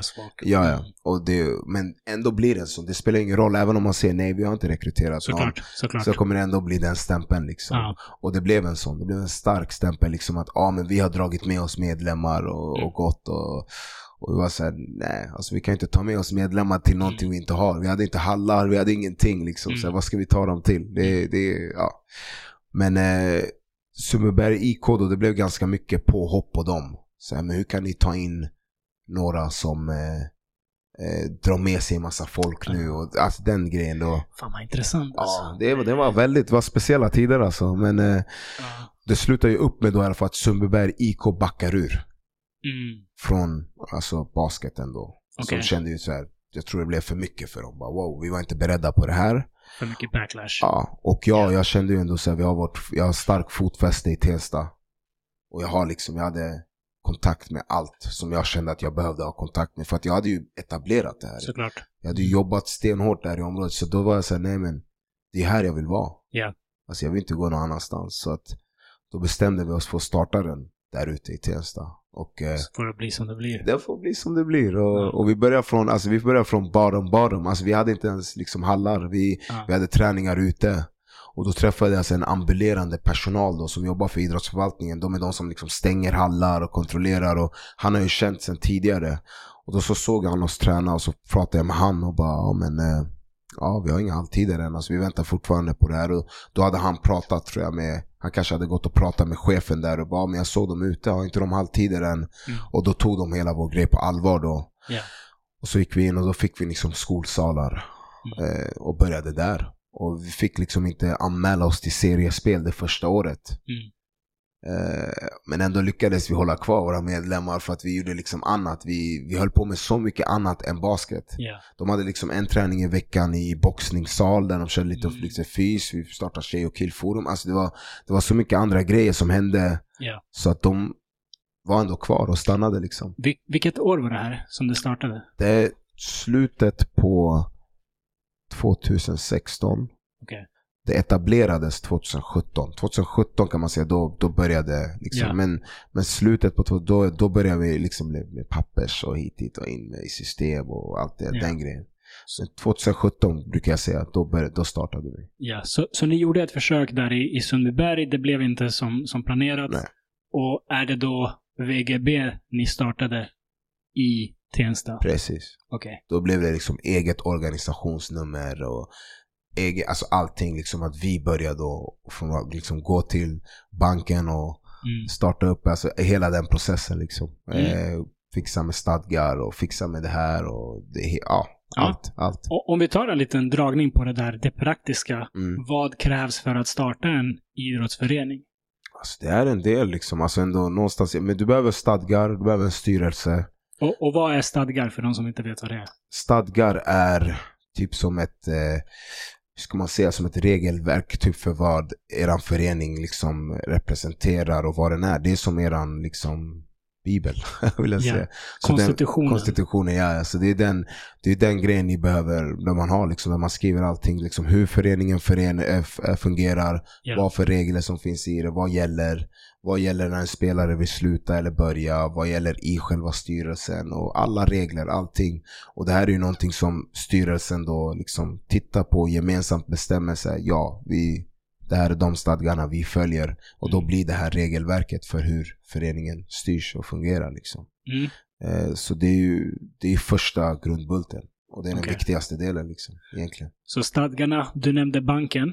Måste man ha visst Ja. kapital att investera till att börja med? Eller? Nej, det behöver man Nej. inte. Men du behöver ha en bank för att eh, det är där liksom bidragen och sånt kommer in. Ja. Så då måste man liksom eh, gå och Ett, ett starta liksom ett konto. föreningskonto ska Exakt, man ha på. Mm. Precis. Och måste man vara x antal människor för att ha en styrelse eller? Ja, alltså det är tre stycken va. Det är en ordförande, det är en kassör och det är en sekreterare. Okej. Mm. Är det något mer än det man måste ha innan man kan komma igång med en förening? Ehm, nej, man, man söker ju då, man måste ju gå och, och söka liksom organisationsnummer. Mm. Skatteverket så att man blir det. Så får man ju välja vad för typ av förening man vill vara. Eh, Det finns ju liksom olika, liksom ideell eller om du ska vara en, eh, vad heter det, ekonomisk eller whatever. Det finns ju massa ord- anledningar Ja. vad man ska göra. Okej, så det liknar väldigt mycket att starta ett aktiebolag liksom? Typ, ja. Ja. Det, är- det är ganska likt. All right. Okej, så 2016, 2017 årsskiftet där Mm, började det. mm. Eh, namnet Mm. VGB står för? Eh, Det stod för, i början så stod det för Vision Generation Basket. Ja. Och nu har vi ändrat det till boll. Mm. För att vi ska in i fler sporter. Liksom. Så All det- right. mm. Var kom det här namnet ifrån? Alltså han som jag startade det med och vi, alltså, vi satt och det, det har varit mycket liksom snack och framåt hur, hur det skulle vara, vad var det? Du vet, och då, då tror jag det var att han han nämnde, han sa typ så, men vision. Eh, och sen så, vad gör vi? Det är en vision för den nya generationen och vår metod då i basket liksom. Mm. Så det blev ju typ den grejen. Så vad, för vi behövde liksom punkta ner vad det är vi gör. Vad är, vad är, det, vad är det vi håller på med? Och det, det är ju det vi hade, det är så det började. Det var en vision för den nya generationen och Mm. genom liksom basket. Så Det är bra namn. ja, så det, det finns ju ändå en riktig mening med namnet. Det är inte Ja. bara något liksom Det är inte taget ur luften bara. Nej, precis. Vi precis. slänger ihop några nice Eh, ord. precis. Okej, fett. Okej, Mm. så hur... eh, För, första året blev det ingen seriespel alltså? Nej. Eh, och du nämnde att ni fokuserade på ganska många olika saker. Mm. Vad, vad var tanken från början? Vad tänkte du liksom? Kill och tjejforum, boxning. Tänkte du jag vill ha de här olika inslagen? Eller råkade det bara bli så med det ni hade att jobba med? Alltså det blev, det blev de inslagen då i och med att liksom vi, vi, med boxningen så var det att vi hade en som hjälpte oss ganska mycket då som har hand om Tensta boxningsklubb då. Ja. Grym kille och hjälpte oss med liksom, och då så sa vi liksom så här, fan kan inte vi ha träning där en Mm. gång i veckan och köra lite fys. Liksom Mm. lite rörelse kanske de får testa på boxning och sånt där. För att vi var redan inne på sånt och tidigt, alltså vår ambition ganska tidigt var typ så här, att på något sätt kunna bli en multiidrottförening. Ja. Så det, det var ju den ambitionen redan från start, liksom att ändå hålla på med mer än bara basket. Ja. Liksom och ja, och det, då blev det ju, det var ju, så det var naturligt i det onaturliga typ. Så, Ja. mm. All right. Så vad, du, du började lite på det innan jag avbröt dig och frågade om Mm. eh, det praktiska. Första året, hur, hur såg det ut? Ja, alltså då var det ju bara liksom att försöka först och främst motivera de här. För att du vet, det slutade ju upp med att några lag gick över. Mm. Då var det flickor. Från, från Tensta, det vill säga. Exakt, exakt. Och då var det ju flickor 04, jag tror flickor 06 eh, och pojkar eh, 02, flickor 01 va. Så det var typ de, några Mm. grupper. Och det, det var liksom, det fanns ingenting att säga där. De, de hade låst sig. Liksom vi, vi, vi var noga med vi, alltså är ni säkra? Liksom, Mm. Det finns ju lag, kan- men de, de var säkra på att de ville vara där.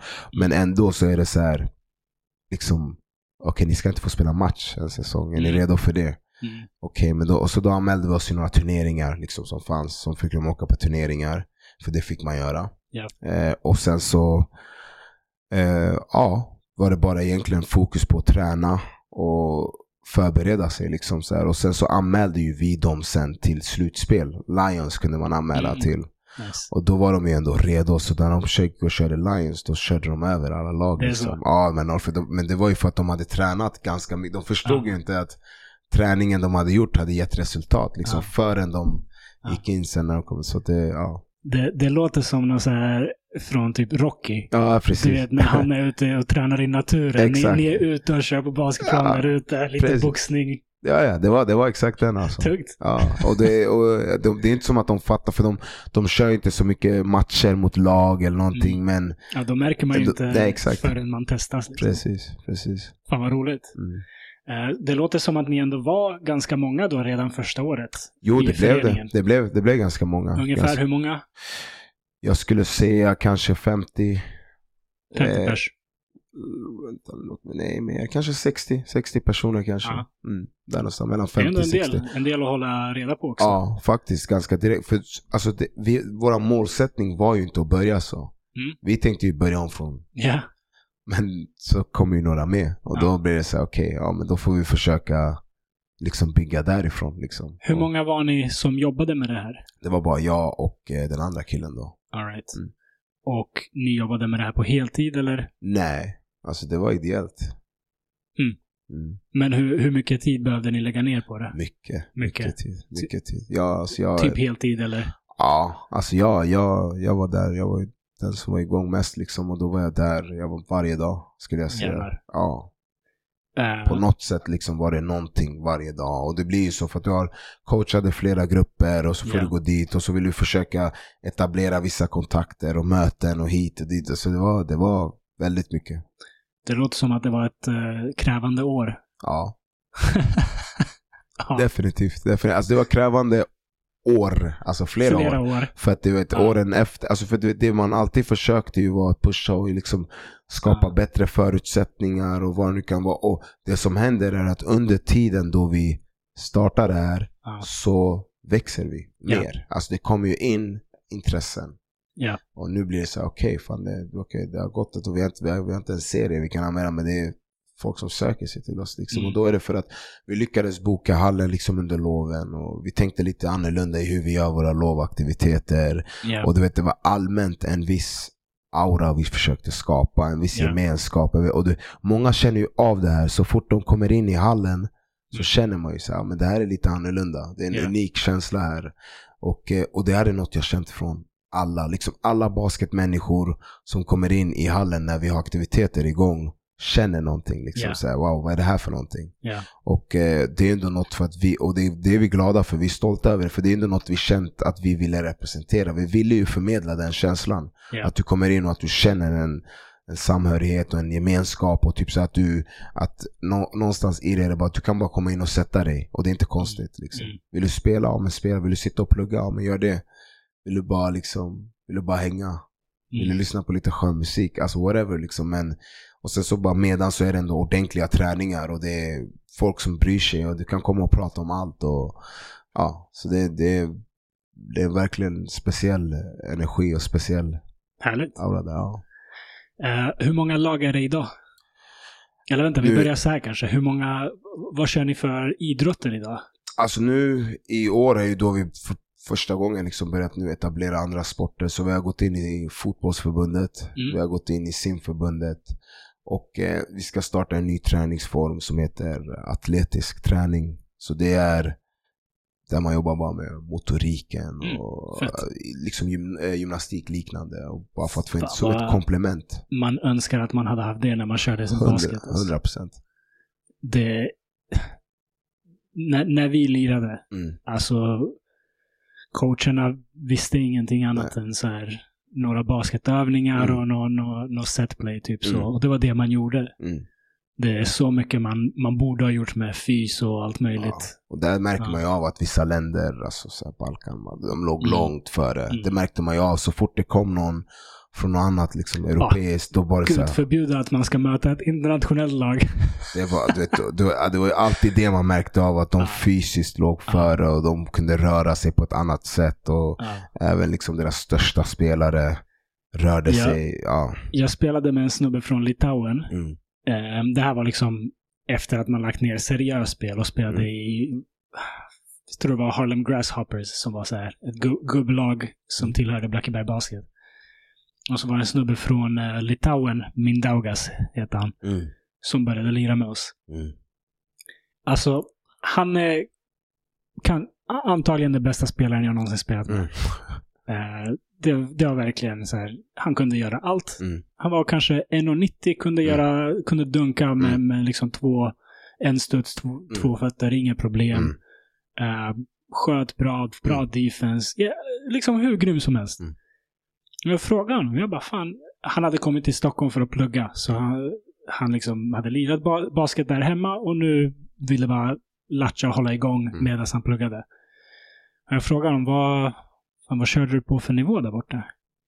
Han bara, division 4. Ja. Division 4? Han bara, i min stad. Jag bara, va?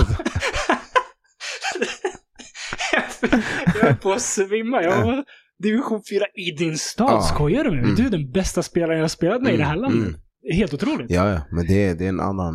Det, det märker fan. man ju av. Ja, Jag var med tjejerna nu, vi var i Lettland ja, på turnering då. Eh, som vi blev inbjudna till och ja, det var samma sak där. Alltså det var tjejer Ja. som var 14-15 och var över 1,90 ja. och liksom rörliga och alltså det, det, och då, det, det är ju någonting. De är ju före. De är före bara Det, med. det är just det där med basics. Liksom. Ja.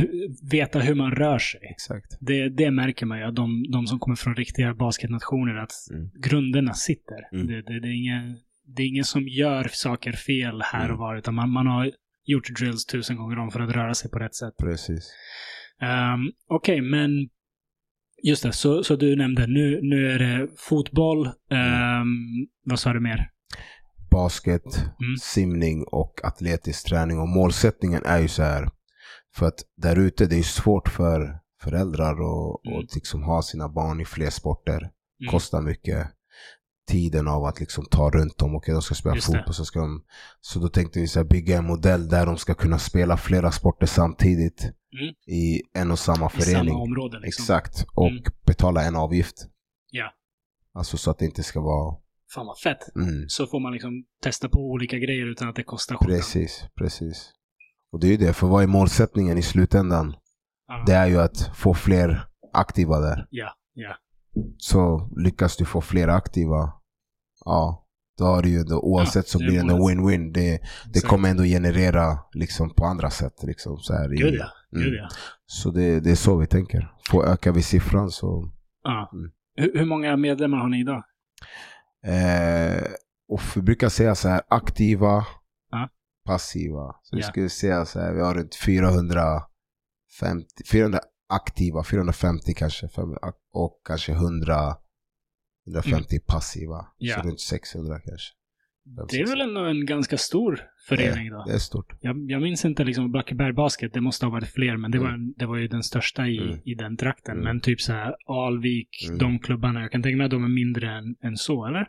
Så jag vet inte, jag tror är, jag- nu har jag inte koll på siffror, men det är väl alltså, för vi har ganska mycket, vi har ju skolverksamheter Mm. och sådär, så då har vi jättemånga liksom därifrån då som är liksom del, del av föreningen Ja, och, och sådär. Och, så det är väl det. Sen håller vi nu på liksom ge den här faktiska siffran på vad det är, men det är, Ja. det är där någonstans runt 400 450 som har, och sen så har vi många passiva. Men passiva Mm. menar jag, det är de som liksom kom fram och tillbaka och aktiva och lite Mm. i andra håll, spontanidrottar, drop-in grejer. Liksom de, de kanske inte nödvändigtvis spelar i lag.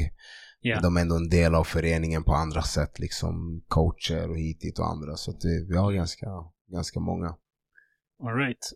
Och ehm, hur många är ni som jobbar med det här nu då? Eh, det är, nu i år har vi ganska många ansvarsområden som Mm. kommer fyllas ut. Så att det är, eh, det kommer nog vara kanske ett ett tiotal olika ansvarsområden. Och då är det för att vi har, vi har fördelat det lite, liksom att det ska vara, någon har hand om lågstadiet. Ja. Och så har någon hand om, alltså så här, själva liksom på golvet av så att det funkar som det ska. Och någon som har hand om ledarna Ja. för dem. Så liksom som säkerställer att eh, vi, vi säkerställer då att de har rätt kompetens. Ja. Då kanske den bedömer, ja men vi kanske måste boka in den här utbildningen, kanske si så, så, så. Och då har vi gjort så, fördelat det i, i lågstadiet, mellanstadiet, högstadiet och, och sådär. Men vi har ingen anställd just nu på föreningen. Okej. Ingen. Det är fortfarande liksom kär, Ja. kärnan som kör det ideella arbetet. Precis, precis. Med 400 till Ja. 600 pers. Det är mycket. Men alltså nu, vi, vi är väl dit vi ändå vi satsar mot. Vi är, vi är Ja. snart där, där, vi, där det, är, det är nästa steg liksom att ta in. Men då är det också liksom så här, vem, vem vill ta på sig Mm, mm. Den det är grejen mycket jobb och mycket ansvar såklart. Ja. Så att vi är väl snart där. alla Ja. fall. Okej. ehm, de här åren, nu, nu hoppade jag lite grann Mm. från där ni började 2017 till, till idag. Mm. Under de här åren, vad har du lärt dig? Vad har du behövt förändra? Vad, liksom, vad har överraskat dig? Alltså, alltså man har lärt sig jättemycket. Alltså Mm. jätte, jättemycket. För det, du har ju gått igenom mycket. Det är inte, det är inte lätt. Nej. Alltså just där också. Det har inte varit superuppskattat direkt heller. Det, är mycket det där. Det är mycket konkurrens mellan föreningar i områdena. Mm. Eh, det är mycket liksom att det blir mentaliteten av att man liksom trampar på varandra och mycket sånt där. Och, och tyvärr så är förbund och idrottsförvaltning och alla möjliga, du vet, de, de också, de är också, liksom bilden av området är ju det där att det är mycket, det är konflikt och det, Mm. det finns ingen riktig gemenskap där och, och sådär. Så då har man fått liksom jobba sig runt de grejerna liksom. Så det, det blev typ lite att vi backade ifrån allting och gjorde våran egen grej och inte syntes och hördes så mycket. Det är typ nu vi börjat bli aktiva ordentligt på social media och synas. Ja. Det är nu jag pratar lite mer om det. Mm. Ingen visste förut. Så här, det var bara så här, ja, men vad, vad, är, vad är det för något typ? Mm. Mm. Och, och jag brukar säga det, går jag in i hallen skulle inte någon, alltså om någon hade varit där nu som kommer in random och bara frågat så, men vem är det som driver den här grejen? Jag tror den sista de hade pekat på är mig liksom. För att jag inte, alltså jag har prestigelös i hur jag ja. drivit hela grejen liksom. Jag har inte känt behovet av att vara synas, höras mycket och allt. Jag, det, jag- det jag har känt är att vilja att det är de yngre, att det är de som ska driva det. Det är de som ska synas, det är de man ska titta och tänka på och sådär. Så det är det. Men det har varit, det har varit, alltså jag har lärt mig, jag har lärt mig mycket av så här att, eh, att eh, där ute behöver du ha lite mer eh, ansvarsområden. Ja. Än kanske i andra. För att jag kan tänka mig så här, om man, om man kollar i andra områden så kommer det säkert många fler föräldrar där som har en föreningsbakgrund. Ja. Alltså att de föräldrarna de vet liksom vad en förening är för något. De körde själv i en förening innan och, och så vidare. Medan i våra områden så skulle jag säga att majoriteten av föräldrarna inte kommer från en föreningsbakgrund. Ja. De har aldrig liksom idrottat eller något på det där sättet innan liksom i, i formen av hur det ser ut då i Sverige, alltså föreningsliv. Ja. Och då krävs det ju mycket mer jobb från vår sida Mm. med tanke på att föräldrarna inte kanske har den kunskapen på det sättet. Liksom. Ja. Kanske kring så hur det verkligen funkar. Så vi kanske inte kan bedriva vår förening på samma sätt som de kan mycket närmare oss. Mm. Och det brukar man ju se. Det finns så här föreningar som kanske Spånga Basket kanske, som är inte så långt ifrån oss. Men det är ju helt andra världar Ja. i vad de har för typ av liksom medlemmar. Och den föreningsbakgrunden som de medlemmarna då, alltså föräldrar och sånt har kontra oss då. Ja. Så att vi måste, det har lärt mig mycket, så här, mycket mer med så här, kunskap och jobba där. Alltså att, ju, att vi bre- breddar den delen. Du vet att det, det är där det brister mest. Liksom, om man kollar i Järvaområdet, det är kunskapen kring Mm. föreningsliv bland liksom, medlemmar och medlemmars föräldrar och, och sånt där. Mm. Och jobbar man med sånt så tror jag det kommer bli mycket bättre. Liksom, och det är väl det vi vill försöka göra. Hur kan man göra det då?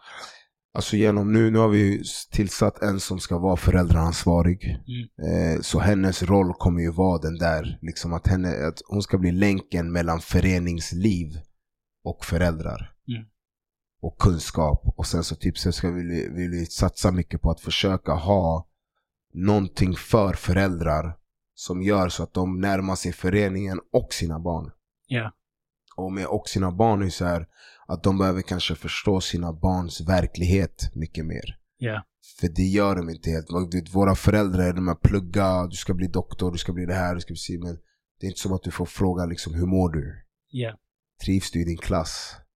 Och de här, alla de andra faktorerna, liksom, hur var din träning idag? Liksom, Mm. så här, ja, men hur känns det bra? Trivs du i ditt lag? Alltså, det är inte det. Du vet, och då, sporten, träningen där för föräldrar är sandlådan. Liksom de är där och leker lite bara. Liksom, jag Ja. har dig där nu för jag vill inte att du ska bli kriminell typ. Så, så du spelar lite basket, då behöver du inte gå in i annat. Mm. Lite den mentaliteten. Och sen så bara, men du ska plugga bara. Och sen ska du bli en advokat eller läkare eller whatever. Men det är ju andra faktorer som gör så att du uppnår de här grejerna som de inte tänker på, liksom som mm. basketen gav oss. Liksom. Och det, det basket ger, gav oss ändå är det som gjort så att vi har lättare kanske för att gå på en intervju idag, yeah. eller kunna arbeta på en arbetsplats. Mm.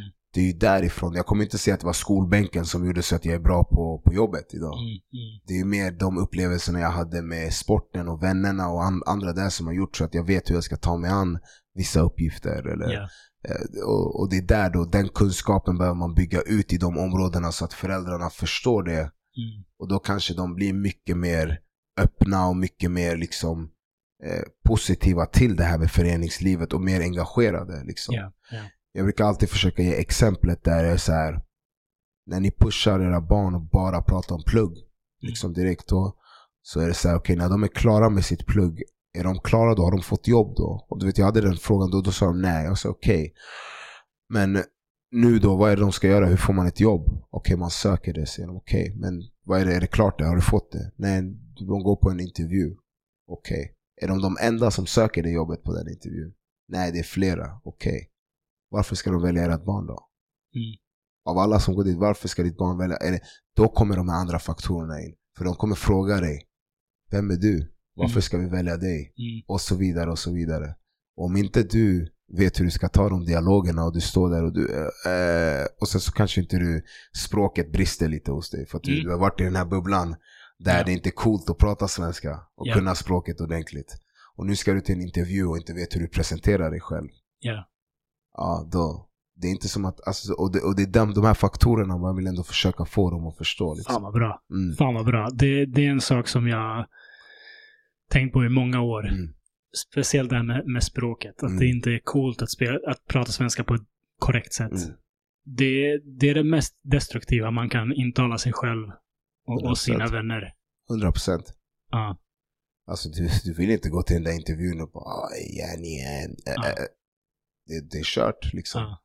Och då kan man inte klaga eller droppa de här grejerna, ja, men vi får inte jobb eller svårt för oss. Liksom. Så, mm. Det, mm. så att, och det, det stämmer, vi, vi alla vet det är svårare. Mm. Men alltså man måste ändå ge sig själv också de bästa liksom, mm. förutsättningar för det. Absolut. Och, där, och språket är ju en sån del. Jag brukar alltid säga det, det finns ingen, ingenting som egentligen rättfärdigar ja. att du inte pratar språket bra när du är född här. Ja. Alltså det finns inget. Det, då är du, det, det är att du själv då kanske, och, och det, jag förstår miljön, man är i bubblan och allting. Men att man, man ska inte rättfärdiga det på det sättet. Alltså mm. nej, det, det är inte bra. Alltså, det är inte, det är inte okej att vi hamnat där. Liksom, yeah. så här, vi, vi måste ge varandra det här att ey, du ska kunna språket. Men så kan vi ha kvar våran grej. Alltså, det är inte som att det försvinner. När vi Exakt. grabbarna och vi pratar, Exakt. då drar vi fram det. Men alltså, ändå att ändå kunna det för... Ja, men den färdigheten ja. måste liksom slipas. Mm. Um, jag har i, i, samtal med folk har jag liksom pratat om det här med, med rasism i mm. Sverige. Mm. Och min uppfattning av Sverige är att, är liksom, vad ska man säga, eh, majoritetssamhället Sverige. Mm. Är att det är inte så rasistiskt. Mm. Men man är allergisk mot orten. Ja. Det, det är min uppfattning. Jag har jättemånga vänner av alla möjliga liksom, mm. etniciteter som klarar sig galant. Mm. Och, och det som är gemensamt, de, de bemästrar språket. Mm. De liksom, ja, droppar inte slang i en intervju och, och ja. sådana där saker. Och jag vet inte, du, du, du kan korrigera mig om, om du har en annan uppfattning, men det, det är min uppfattning att folk generellt inte bryr sig så mycket om hudfärg mm. i, i Sverige. Eller i alla fall inte i Stockholm. Nu, nu har jag bott det mesta av mitt liv här i Stockholm. Men, men pratar man som att man kommer från orten, då, då är folk Ja, allergiska. då är det kört. Alltså, och, det, mm. och det stämmer. Alltså, jag håller med dig. Jag håller med dig i, i den alltså att det är liksom, kan du, alltså bemästrar du språket och mm. du har då, då ofta, ofta så klarar du dig. Alltså ja. ofta så, det, det är så faktiskt. Men är det så att du, du inte och du har, du har svårt, då blir det så. Och det, och det är för att de är så anti de grejerna. För det är därför jag har förstått det här ibland när vissa till exempel, där det kanske står att de är från ett visst område, mm. att vissa automatiskt för mm. att de förknippar ju med det där. Då tänker de, ah, okej okay, men det är säkert någon som inte bemästrar yeah, hit, yeah. dit. Så, det är den delen då, den här fördomsfulla som finns där. Mm. Som de kanske måste jobba bort. För att det betyder inte, bara för att jag är därifrån betyder inte att... Exakt. För jag är Exakt. uppväxt där. Jag är, jag är därifrån, majoriteten. Exakt. Men ändå så, Så, att, eh, så det är där, men jag håller med dig. Alltså, men, men det kräver någonting av en. Mm. Det, för det enkla att göra är att kopiera sin omgivning mm. Och liksom tro att det är fine. Och speciellt när man är ung och tycker att liksom det här med att vara cool mm. är viktigt. Mm. Och om ens miljö säger det är inte coolt att snacka ren svenska. Mm. Det, det coola är att vara lite gangster eller Precis. whatever. Mm. Då är det ju det man liksom li liknar efter. Uh, och det är så jävla destruktivt. Mm. Det, och därför diggar jag verkligen det, det du gör här med, med den här föreningen. För att folk behöver höra det. Mm. Att ja, vi har vår kultur, vi har vår liksom mode här i, här i orten, det är skitbra. Men det här andra finns också. Exakt. Och om du inte bara vill vara fast i den här bubblan hela livet så måste du kunna bemästra det här andra mm. också. Mm. Det... Ja, det är superviktigt. Alltså det, alltså, jag, ser, jag ser det alltid, alltid till dem liksom där ute att ibland så ser ni inte hur ni själva skadar varandra. Exakt. För ni, de förknippar bara de här skadorna de gör med varandra, det fysiska liksom, mm. som händer. Men, mm. men inte det här, liksom det andra, liksom det här med mm. att tillåta, alltså att liksom få någon att känna sig dålig för att den pratar bra svenska. Mm. Eller, eller liksom så här, och inte, inte, du vet, det, och det är inte bara liksom språket, det kan till och med vara Ibland så är det inte heller så coolt och uppskattat där att du typ tränar mycket, att du vill mm. bli bra i basket. Det är så här, mm. vadå, tror du du ska till NBA eller? Alltså, ibland så är det så, det är så negativ liksom energi på det sättet. Yeah. Alltså, så att, och då fastnar man för att bara fastna i den där bubblan yeah. när det finns så mycket mer. Och det, och det är den grejen av att lyfta upp och, och få dem att fatta, nej nej nej, alltså, det är inte så mycket som krävs, jag lovar dig. Du, du behöver bara bemästra det här, bli insatt i det här, kunna det här mm. och sen liksom så här, jobba med dig själv, bara upp huvudet högt. Mm. Och du kan gå in och få precis vad du vill. Liksom. Mm. Det... Och, och det här är verkligen inte unikt för liksom, Tensta, Rinkeby, de områdena. Det, det, vi pratade om innan, att jag hade den mentaliteten ja. när jag bodde i Vällingby. Precis. Vet, jag tog det nästan som en förolämpning att någon kallar mig svensk. Mm. Den här mentaliteten finns i, i så gott som alla orter. Mm. Och, och, även liksom svenska orter, säg Ekerö, har mm. sin variant av det här. Mm. Alla mm. har ju sina bubblor. Mm. Sen eh, är, är, deras inte liksom slang som kommer ställa till med andra typer av problem. Uh, men, men alla orter har sin liksom sin bubbla som man kan fastna i. Mm. Små städer där, mm. där man liksom fastnar i och så är man där hela livet fast man inte vill och sådana där saker. Mm. Um, Okej, okay. fan, vad, fan vad bra. Mm. fan vad bra. Ni, ja. ni gör mycket bra saker där. Um, jag minns inte var vi var innan vi kom in på det här med, med slang. Men uh, det, det drar igång en massa olika verksamheter nu. Ja, alltså det, det är det. Massa verksamheter och för mig så försöker jag liksom försöker få in de här yngre i mm. föreningen, mm. att de ska ta ansvar och mm. de ska börja ta över. Liksom, så här, mm. för att jag, jag känner att jag är inte den som känner det här behovet av att jag behöver vara den som håller i allt. Yeah. Jag vill att de ska ta ägandeskap så det lever vidare. Yeah. Och jag tror många föreningar där ute, det är därför det inte funkar i längden. Mm. För att du ser de, the old dogs, de är där Folk håller kvar. för evigt. Så jag, ah, ja. tills, det, tills det går ner i skeppet. Liksom. Inga namn nämnda. ja, ja, men det, och, då är, och då är jag så här, för mig har jag redan nu börjat kolla över, så, okay, men vilka, vilka är de som ska ta de här nästa? Jag kan vara den som sköter det organisatoriska. Ja. Vem, vem sköter basketsektionen? Vem sköter, alltså det ska vara de där i området ja. som gör det. Och, ja.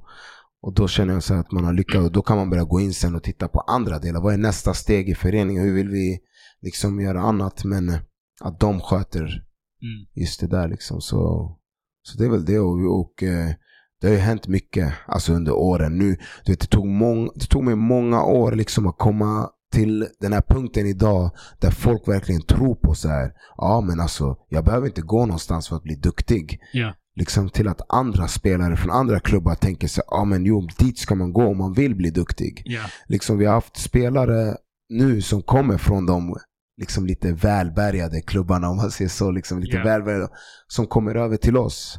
Det var några som kom och provtränade med oss som kom från Uppsala. Mm.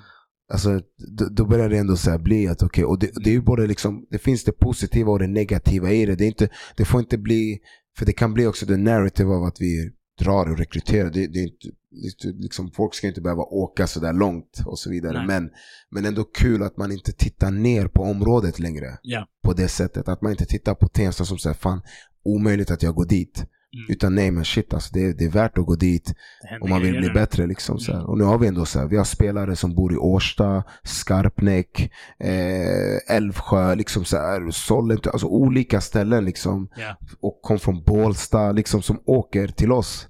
Häftigt. För att de känner, så det, och då, då, har man, då har ändå effekten vi pratar om, då, det har ändå funkat liksom. Yeah. Eh, och eh, vi hade ju ett lag, tjejer nu nyligen, födda 2008. Mm. Eh, som, de, är, de var få tjejer, liksom sex styckna. Och de var liksom utspridda då lite i olika lag och så för att det fanns ingen, ingen riktig lag i deras ålderskull för dem då som man körde. Så då har de fått köra lite med äldre och blandat. Men sen så märkte jag av på dem, liksom, de har haft supermycket ambition de här tjejerna. Mm. Så jag kände fan, vi slår ihop dem och vi gör ett lag utav dem. Trots att de är sex pers. Yeah. Och så kör vi. och eh, vi märkte direkt, så det var en försäsongsturnering vi hade då. Det var första steget, liksom försäsongs, förra säsongen. Första gången de kör i sin liksom, ålderskull mot liksom, bättre lag. Och, och så vinner de den försäsongsturneringen, mm. Blackie-cupen. Och sen så går säsongen igång och de liksom, man märker shit, det, de är riktigt duktiga. Mm. Så lyckas de ta sig till Final Four i SM. Jävlar. Och vinner SM-brons. På sex pers? De, de var, alltså vi lånade in tre eh, det, under säsongens gång så lånade vi in tre 09 som var yngre då. Shit. Och de här tre, historien med de här tre 09 som var yngre uh-huh. är att vet, två av dem, deras modersklubb är VGB. De har spelat basket i yeah. ett år. Yeah. Och de, då, de är spelare som har kört ute liksom, i området där de bor. Och nu kommer de in till oss och då kommer de från, liksom, från Rinkeby och varit lite i en annan förening där det inte är lika öppet som det är i, hos oss, liksom med så att det är blandat. Alltså vi killar och tjejer tränar ihop och så vidare. De kom från liksom helt andra bakgrunder. Och då när de kom in så har de alltid varit liksom lite blyga och hållit sig tillbaka. Och, ja. och sen så nu helt plötsligt, så liksom sakta men säkert i den här processen så får de här tre yngre tjejerna möjligheten att åka runt. Mm. Liksom SM då i olika städer. Vi var i Norrköping, Malmö och så vidare. Och sen de här sex tjejerna då lyckas liksom bara dra sitt lag till en Final Four och så vinna SM-brons. Coolt. Och du vet när man pratar så här referenser som behövs, för att de här behöver ju, de behöver ju ref, de behöver mm. något där man kan säga så här, men jo det går att uppnå det här, liksom titta på dem där. Yeah. För de här tjejerna är från orten. Yeah. De har aldrig kört basket någon annanstans. De är från orten, orten. Liksom. De, är, de är därifrån. De här andra i området kommer kunna se de här gå runt i det området. Men de här tjejerna har tränat och tagit sig till den där nivån. Yeah. Och nu helt plötsligt börjar massa andra spelare vilja ansluta sig till dem. Mm. Och eh, det, är det, det är det jag ville, ville uppnå då sen 2011 då jag började. Liksom att yeah. säga nej, man behöver inte kolla ner på sig själv för att man är här. Utan nej, du vet, och, och jag har alltid försökt ge dem de bästa förutsättningarna. Mm. I vårt förråd har jag tryckt in material yeah. tryckt in allt de behöver. Det finns allt där. Jag har liksom sett till så att de alltid ska ha tillgång till att gå till hallen. Yeah. Sånt som inte vi fick när vi var yngre. Mm. Vi kunde inte gå till hallen varje dag kanske, så jag kommer mm. ihåg vi smet in kanske. Man tog en bakdörr. Alltså, vi gjorde ju alltså... När, när man kom in i en hall som var tom. Ja, ja. Alltså det var som att man kom, hade dött och kommit till paradiset. Ja, ja, ja, ja. För det var så ovanligt, ovanligt. att man kan bara gå in och skjuta lite liksom. Ja, och det var det, den bästa känslan. Och de har ju fått den möjligheten. De kan träna sju dagar i veckan om de vill. för att jag alltid ser till så att det finns hall, det finns saker, det finns material för ja. dem att använda. Och jag så gör inte det krångligt för dem att ja. få tillgång till de grejerna. Så att, Underbart. Och det är väl den, den effekten gör ju så att lagen har blivit duktiga och liksom majoriteten av våra lag är liksom bland de bättre. Mm. Alltså spelar ändå högre nivå och liksom ändå respekterade lag. Liksom. Mm. Och det är nice. Och klubben börjar också få ett sånt där liksom lyft att man tittar på det som så, ja, men möter man oss, ja, men då kommer du möta ett bättre lag. Yeah, yeah. Det är inte den här bilden av längre så ja men du går och möter något nybörjarlag, ex skojarlag. Nej, inte den. Nu vet man om så ja men det kommer vara tufft. Mm kommer vara liksom tävling här nu och så vidare. Och, Härligt. och så har vi en väldigt, väldigt, väldigt stark publik. Mm. Stark, stark kultur av så här att verkligen supporta varandra. Vi har alltid mest publik på våra matcher. Vi har, Härligt.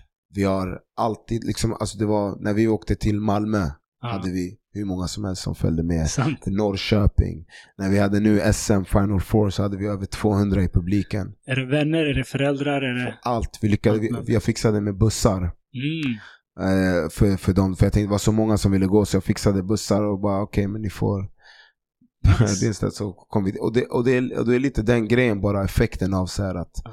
att folk inte ser eller vet att den kraften finns där. Fan, vad, vad det kan göra att bara tro Mm. att det går liksom. Mm. Vilken jävla skillnad det kan göra. Sen så har vi ju många svårigheter också liksom Såklart. organisatoriskt och det är mycket vi behöver lära oss, det är mycket vi behöver förbättra i vår förening. Mm. Eh, mycket liksom, vi inte, men, men just, just den här kraften som finns och viljan och, eh, och ändå att vi tänker lite annorlunda gör så att jag inte är orolig liksom för framtiden. Jag vet att vi, vi kommer bli en, en av de bättre föreningarna i, i det här landet i framtiden. Och, Fett. och eh, ja, bara sakta men säkert och ha tålamod så kommer man dit liksom. Dunder, dunder. Ehm, det är ju ändå ett område med utmaningar. Mm. eh, som du var inne på. Det, det folk ofta förknippar Järvaområdet med Mm. liksom skjutningar. Mm. Eh, den, den typen av verksamhet finns där också, gängverksamhet. Mm. Mm. Hur, hur liksom, hur påverkar det er verksamhet? Hur, hur jobbar ni med att liksom hålla kidsen borta från det här och så? Alltså grejen är det, du vet, ofta får man ju de frågorna så här. Och, Mm. och då brukar jag säga så att för oss så är det ingenting som typ vi eh, upplever på det sättet. Liksom för att det, det känns så långt ifrån vår verks, verklighet i det vi Mm. gör. Liksom vi, vi har ingen riktig för, alltså förkoppling till det. Mm. Vi har liksom inte det helt i föreningen. Vi pratar inte om det på det sättet. Liksom det finns inte runt omkring. Det är som att det är en, det är en annan del typ Mm, som mm. inte Skönt. Mm. Och, det, och, det, det är så, och det är många gånger jag ser det, så vi brukar ofta, när de ger mig frågor kring det, så här, jag vet inte, vi, vi jobbar inte så mycket med de grejerna. Men det jag däremot kan säga är att det vi håller på och gör i föreningen, det förhindrar ju de här barnen att ens hinna hamna där. Mm. Så på det sättet så jobbar vi ju förebyggande mot Såklart. det här. Så vi jobbar väldigt förebyggande mot all typ av alltså, kriminalitet och gänggrejer och att Mm. ens vilja gå in i det där livet på grund av att de hinner inte ens Mm. titta ditåt då. Mm. Så jag har ju grabbar idag som är 21, 22, 20 som jag har liksom haft runt omkring mig då i, för, sen de liksom var 10, Mm. 9 liksom. Och de, de idag, de är ju fortfarande kvar i hallen. Ja. De är ledare idag, de sitter där, de kommer att liksom tuggar, hänger, följer med på varenda resa vi har, hjälper mig med allt. Liksom Mm. guld värda killar liksom, så här, och tjejer, liksom, så här, de, de är guld. Mm. Och det är ju så här, de har aldrig ens, det har inte ens varit men det är på grund av att vi jobbat förebyggande tidigt. Mm. Mm. Du vet, och du, det är samma sak som jag känner, jag, vi vet ju om, sen när jag växte upp, jag vet ju om vänner jag hade som gick de där banorna. Ja. Men vi gick inte de banorna på grund av att vi hade basket. Absolut. Vi hade träning, vi hade match, vi hade turnering, eller, vi hade inte ens tid. Alltså, även om du typ var intresserad så hinner du inte ens. Mm. Vart finns tiden och ens... Och det, och det är lite det då. Så att, Ja. så att för oss så säger jag vi jobbar förebyggande. Mm. Eh, och det finns där, vi vet om det, vi tar upp de grejerna ibland liksom i formen av så att det händer ju saker och att Mm. man inte ska hamna där och så vidare. Men, men det är inte liksom vårt syfte med föreningen har aldrig varit liksom så här, ja, mot gängkriminalitet eller mot att gå in. Det, det Mm. ja. Nej, men som du säger, det blir ju det per automatik för att Mm. man ger folk ett alternativ. Liksom. Mm, Jag minns ju Blacke Blixten. mm, bästa. Blackeberg Baskets turnering under Kristi... Kristin MFF? Nej, Nej, vänta, nej, det är nej, in- Göteborg. eh, det- Maj- Valborg. Valborg. exakt, ja. Så var det. Eh, en hel natt med liksom turnering. Ja. Och det var skitroligt för det var alla åldrar som möttes. Och man fattade inte ens då att det här var för att man inte ska vara ute och supa Precis. på gatorna liksom. Precis. Eh, och först flera år senare slår det en att bara, "Ah, fan, Mm. jag, var, jag var aldrig full på valborg. Precis. För jag var i Blackeberg, på Mm. Blacke Blixten och spelade Mm. i hallen liksom. Eh, dunder. Det där Mm. är guld värt. Det är sant faktiskt. Det har Mm. man inte tänkt på. Mm. Men sen när man blev äldre, då blev det så aha, okej, just det. Ja. det Ja, ja. jag, minns att jag, jag liksom började inte ens dricka. Jag tror jag först när jag var 17, 18 Mm, mm. testade jag att dricka Mm. liksom. Mm. För att varje helg hade jag två matcher, tre Mm. matcher liksom. Ja. Det var alltid någonting. Mm. Som du säger, man, han hann inte ens utforska det där andra. mm, För att det här var ett så lockande alternativ. precis. Vad är... Um, eller vänta, innan jag frågar om det. Det var någonting med... Vi nämnde ju Kevin Durant förut. Ja. Var det inte någonting med Kevin Durant och VGB? Alltså Kevin Durant, han har ju sin foundation. Ja. Som brukar göra olika insatser i, i världen. Mycket där i USA säkert. Ja. Men de gör ju vissa insatser. Och nu så skulle han göra en insats då i Europa. Mm. Och eh, Brilliant Minds, de har väl kontakt med honom då med eh, hans eh, liksom foundation, han vill göra någonting och eh, då, vi har ju varit i kontakt mycket med Hoop Dreams och samarbetat mycket. Mm. Och de gör ju olika, liksom, de har haft olika initiativ där de liksom aktiverar platser och planer och, och gjort saker. Och då var vi där en gång på deras event i stan och eh, de liksom kände direkt att det var något liksom med, med föreningen som de gillade och såg potential i det. Och då pratade de liksom hur det ser ut i era områden och så vidare. Ja. Och då och berättade jag om liksom att det finns en yta, en plan som är riktigt nice. Och tog dit dem. Mm. Då fick de ju se ytan och se planen och vi gick runt där, det var under vintern, liksom var is då fortfarande på den. Men man såg ju, de såg direkt liksom Potential. potentialen i det. Förlåt, förlåt för att jag avbryter det, men Hoop Dreams, vilka är de? Var kommer de ifrån? Hoop Dreams är... Eh, oh, hur ska man förklara det? Det är, det är Babak och Iskias då som håller i, i en, en grej där de gör olika liksom, basketinitiativ. Okej. Eh, de har haft pontonen. Ja, Mm. pontonen i Liljeholmen där så har de haft aktiviteter igång där de hade liksom allt från mindfulness och basketturneringar och hit dit och allt igång. Och de har bara liksom varit en upplyftande grej för sporten liksom men Mm. i formen av bara så det är inte att de är någon förening som bedriver lag utan de bara gör events typ, Okej. och lite annat och väldigt bra killar. Ja. Och ehm, ja, som sagt så fick de se den planen och den ytan. Mm. Och då så kände ju de, okej men de är pusha för att göra någonting här. Mm. Och då liksom alla, alla stöttade och hjälptes åt liksom med att första, första steget liksom fixade de korgarna där. Till Mm. korgar och så satte de läktare där. Och så, så gjorde, gjorde de så att de, de jobbade med så här Red Bull Half Court, eh, 3x3 turnering då som är världens största. Så då hade de den i Tensta. Fett. Och det blev skitnice liksom event där och körde. Och effekten utav bara att fixa de här plankorna, riktiga plankor och läktare gjorde ju så att det blev hur mycket basketaktivitet där som möjligt. Och jag, för mig den platsen är ju så här, jag har haft träningar där sedan 2011-12 Ja. med ungdomar. Alltså jag har alltid aktiverat den där platsen. Ja. Men, eh, och det har varit, hur den har varit liksom med korgar och whatever så har vi kört för att jag har alltid sett potentialen i den ytan. Ja. Eh, och då liksom lyckades jag få dem också att se den potentialen i den ytan och fixa den, det, den eh, eventet där då. Och, då. och efter sen så kommer ju det här med Brilliant Minds. Mm. Och de känner ju då, ja, vi vill göra om en basketplan. Mm. Och istället att få söka sig till stan och lite annat, då blev det ju direkt så här. Ey, vi vet en plats. Ja. Tensta. På den planen. Och sen så har det liksom varit att, ja, alla, alla fått samarbeta och, och liksom pusha för att det ska ske och så Ja. blev det ju så. Liksom att Kevin Durant eh, sponsrade och fixade en plan då ute i Elixborgs i Tensta. Fett. Så det, och det är den enda planen i Europa Som han har sponsrat. som han har sponsrat. Så det står ju där, KD, KD Foundation logga i mitten och, och det, är, det är flera grejer liksom, ska, de ska byta, fixa korgar och lite, men de har ju målat om den planen då. Och ena är så här byggblocks liksom där det står Tensta liksom, det påminner liksom om, om det här. Och andra är då eh, en hommage till eh, Jamad eh, Finn. Mhm. Och Jamad, Jamad Finn är eh, från Boston då, somalisk eh, tjej som hon har liksom gått emot lite det här eh, traditionella att tjejer inte ska idrotta och sånt där. Hon har sjal och allting och du vet man, man har sett klipp på henne med hela sin liksom, kit där hon eh, kör ute och kör basket mot killar. Det har gått ganska Ja. viralt på sociala medier, man har ju Okej. sett det.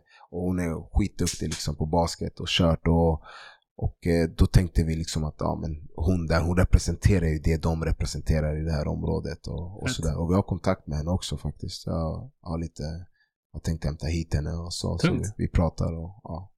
Kul. Mm. Det händer grejer. Ja, nej, men det är nice. Vad är ehm, visionen för framtiden? Hur ser du den här klubben utvecklas? Alltså jag ser den vara liksom eh, en representativ liksom klubb för området Järva liksom som ändå representerar liksom vad eh, och, och ja, vad Järva liksom kan vara den potentialen i Järva Mm. eh, och ge möjligheten för unga att liksom så här våga drömma stort. Ja. Eh, ta en riktig plats. Eh, känna ett ägandeskap, känna en delaktighet i utvecklingen. Eh, och att vi ska liksom ha, vill, pratar vi de bästa lagen i Stockholm, ja då är vi där också och konkurrerar. Ja. Pratar vi bara om att ha kul, ja då är vi där också. Mm. Men ändå, alltså att det ska vara så här, ett självklart val att söka sig till oss Ja. oavsett vilken ambition du än har. Liksom. Och, och det är det. Och att inte så här, tänka för mycket på vilket område vi är i. Mm. Utan mer tänka på vilken fantastisk klubb och, och organisation som finns där. Det, Tungt. det är målsättningen.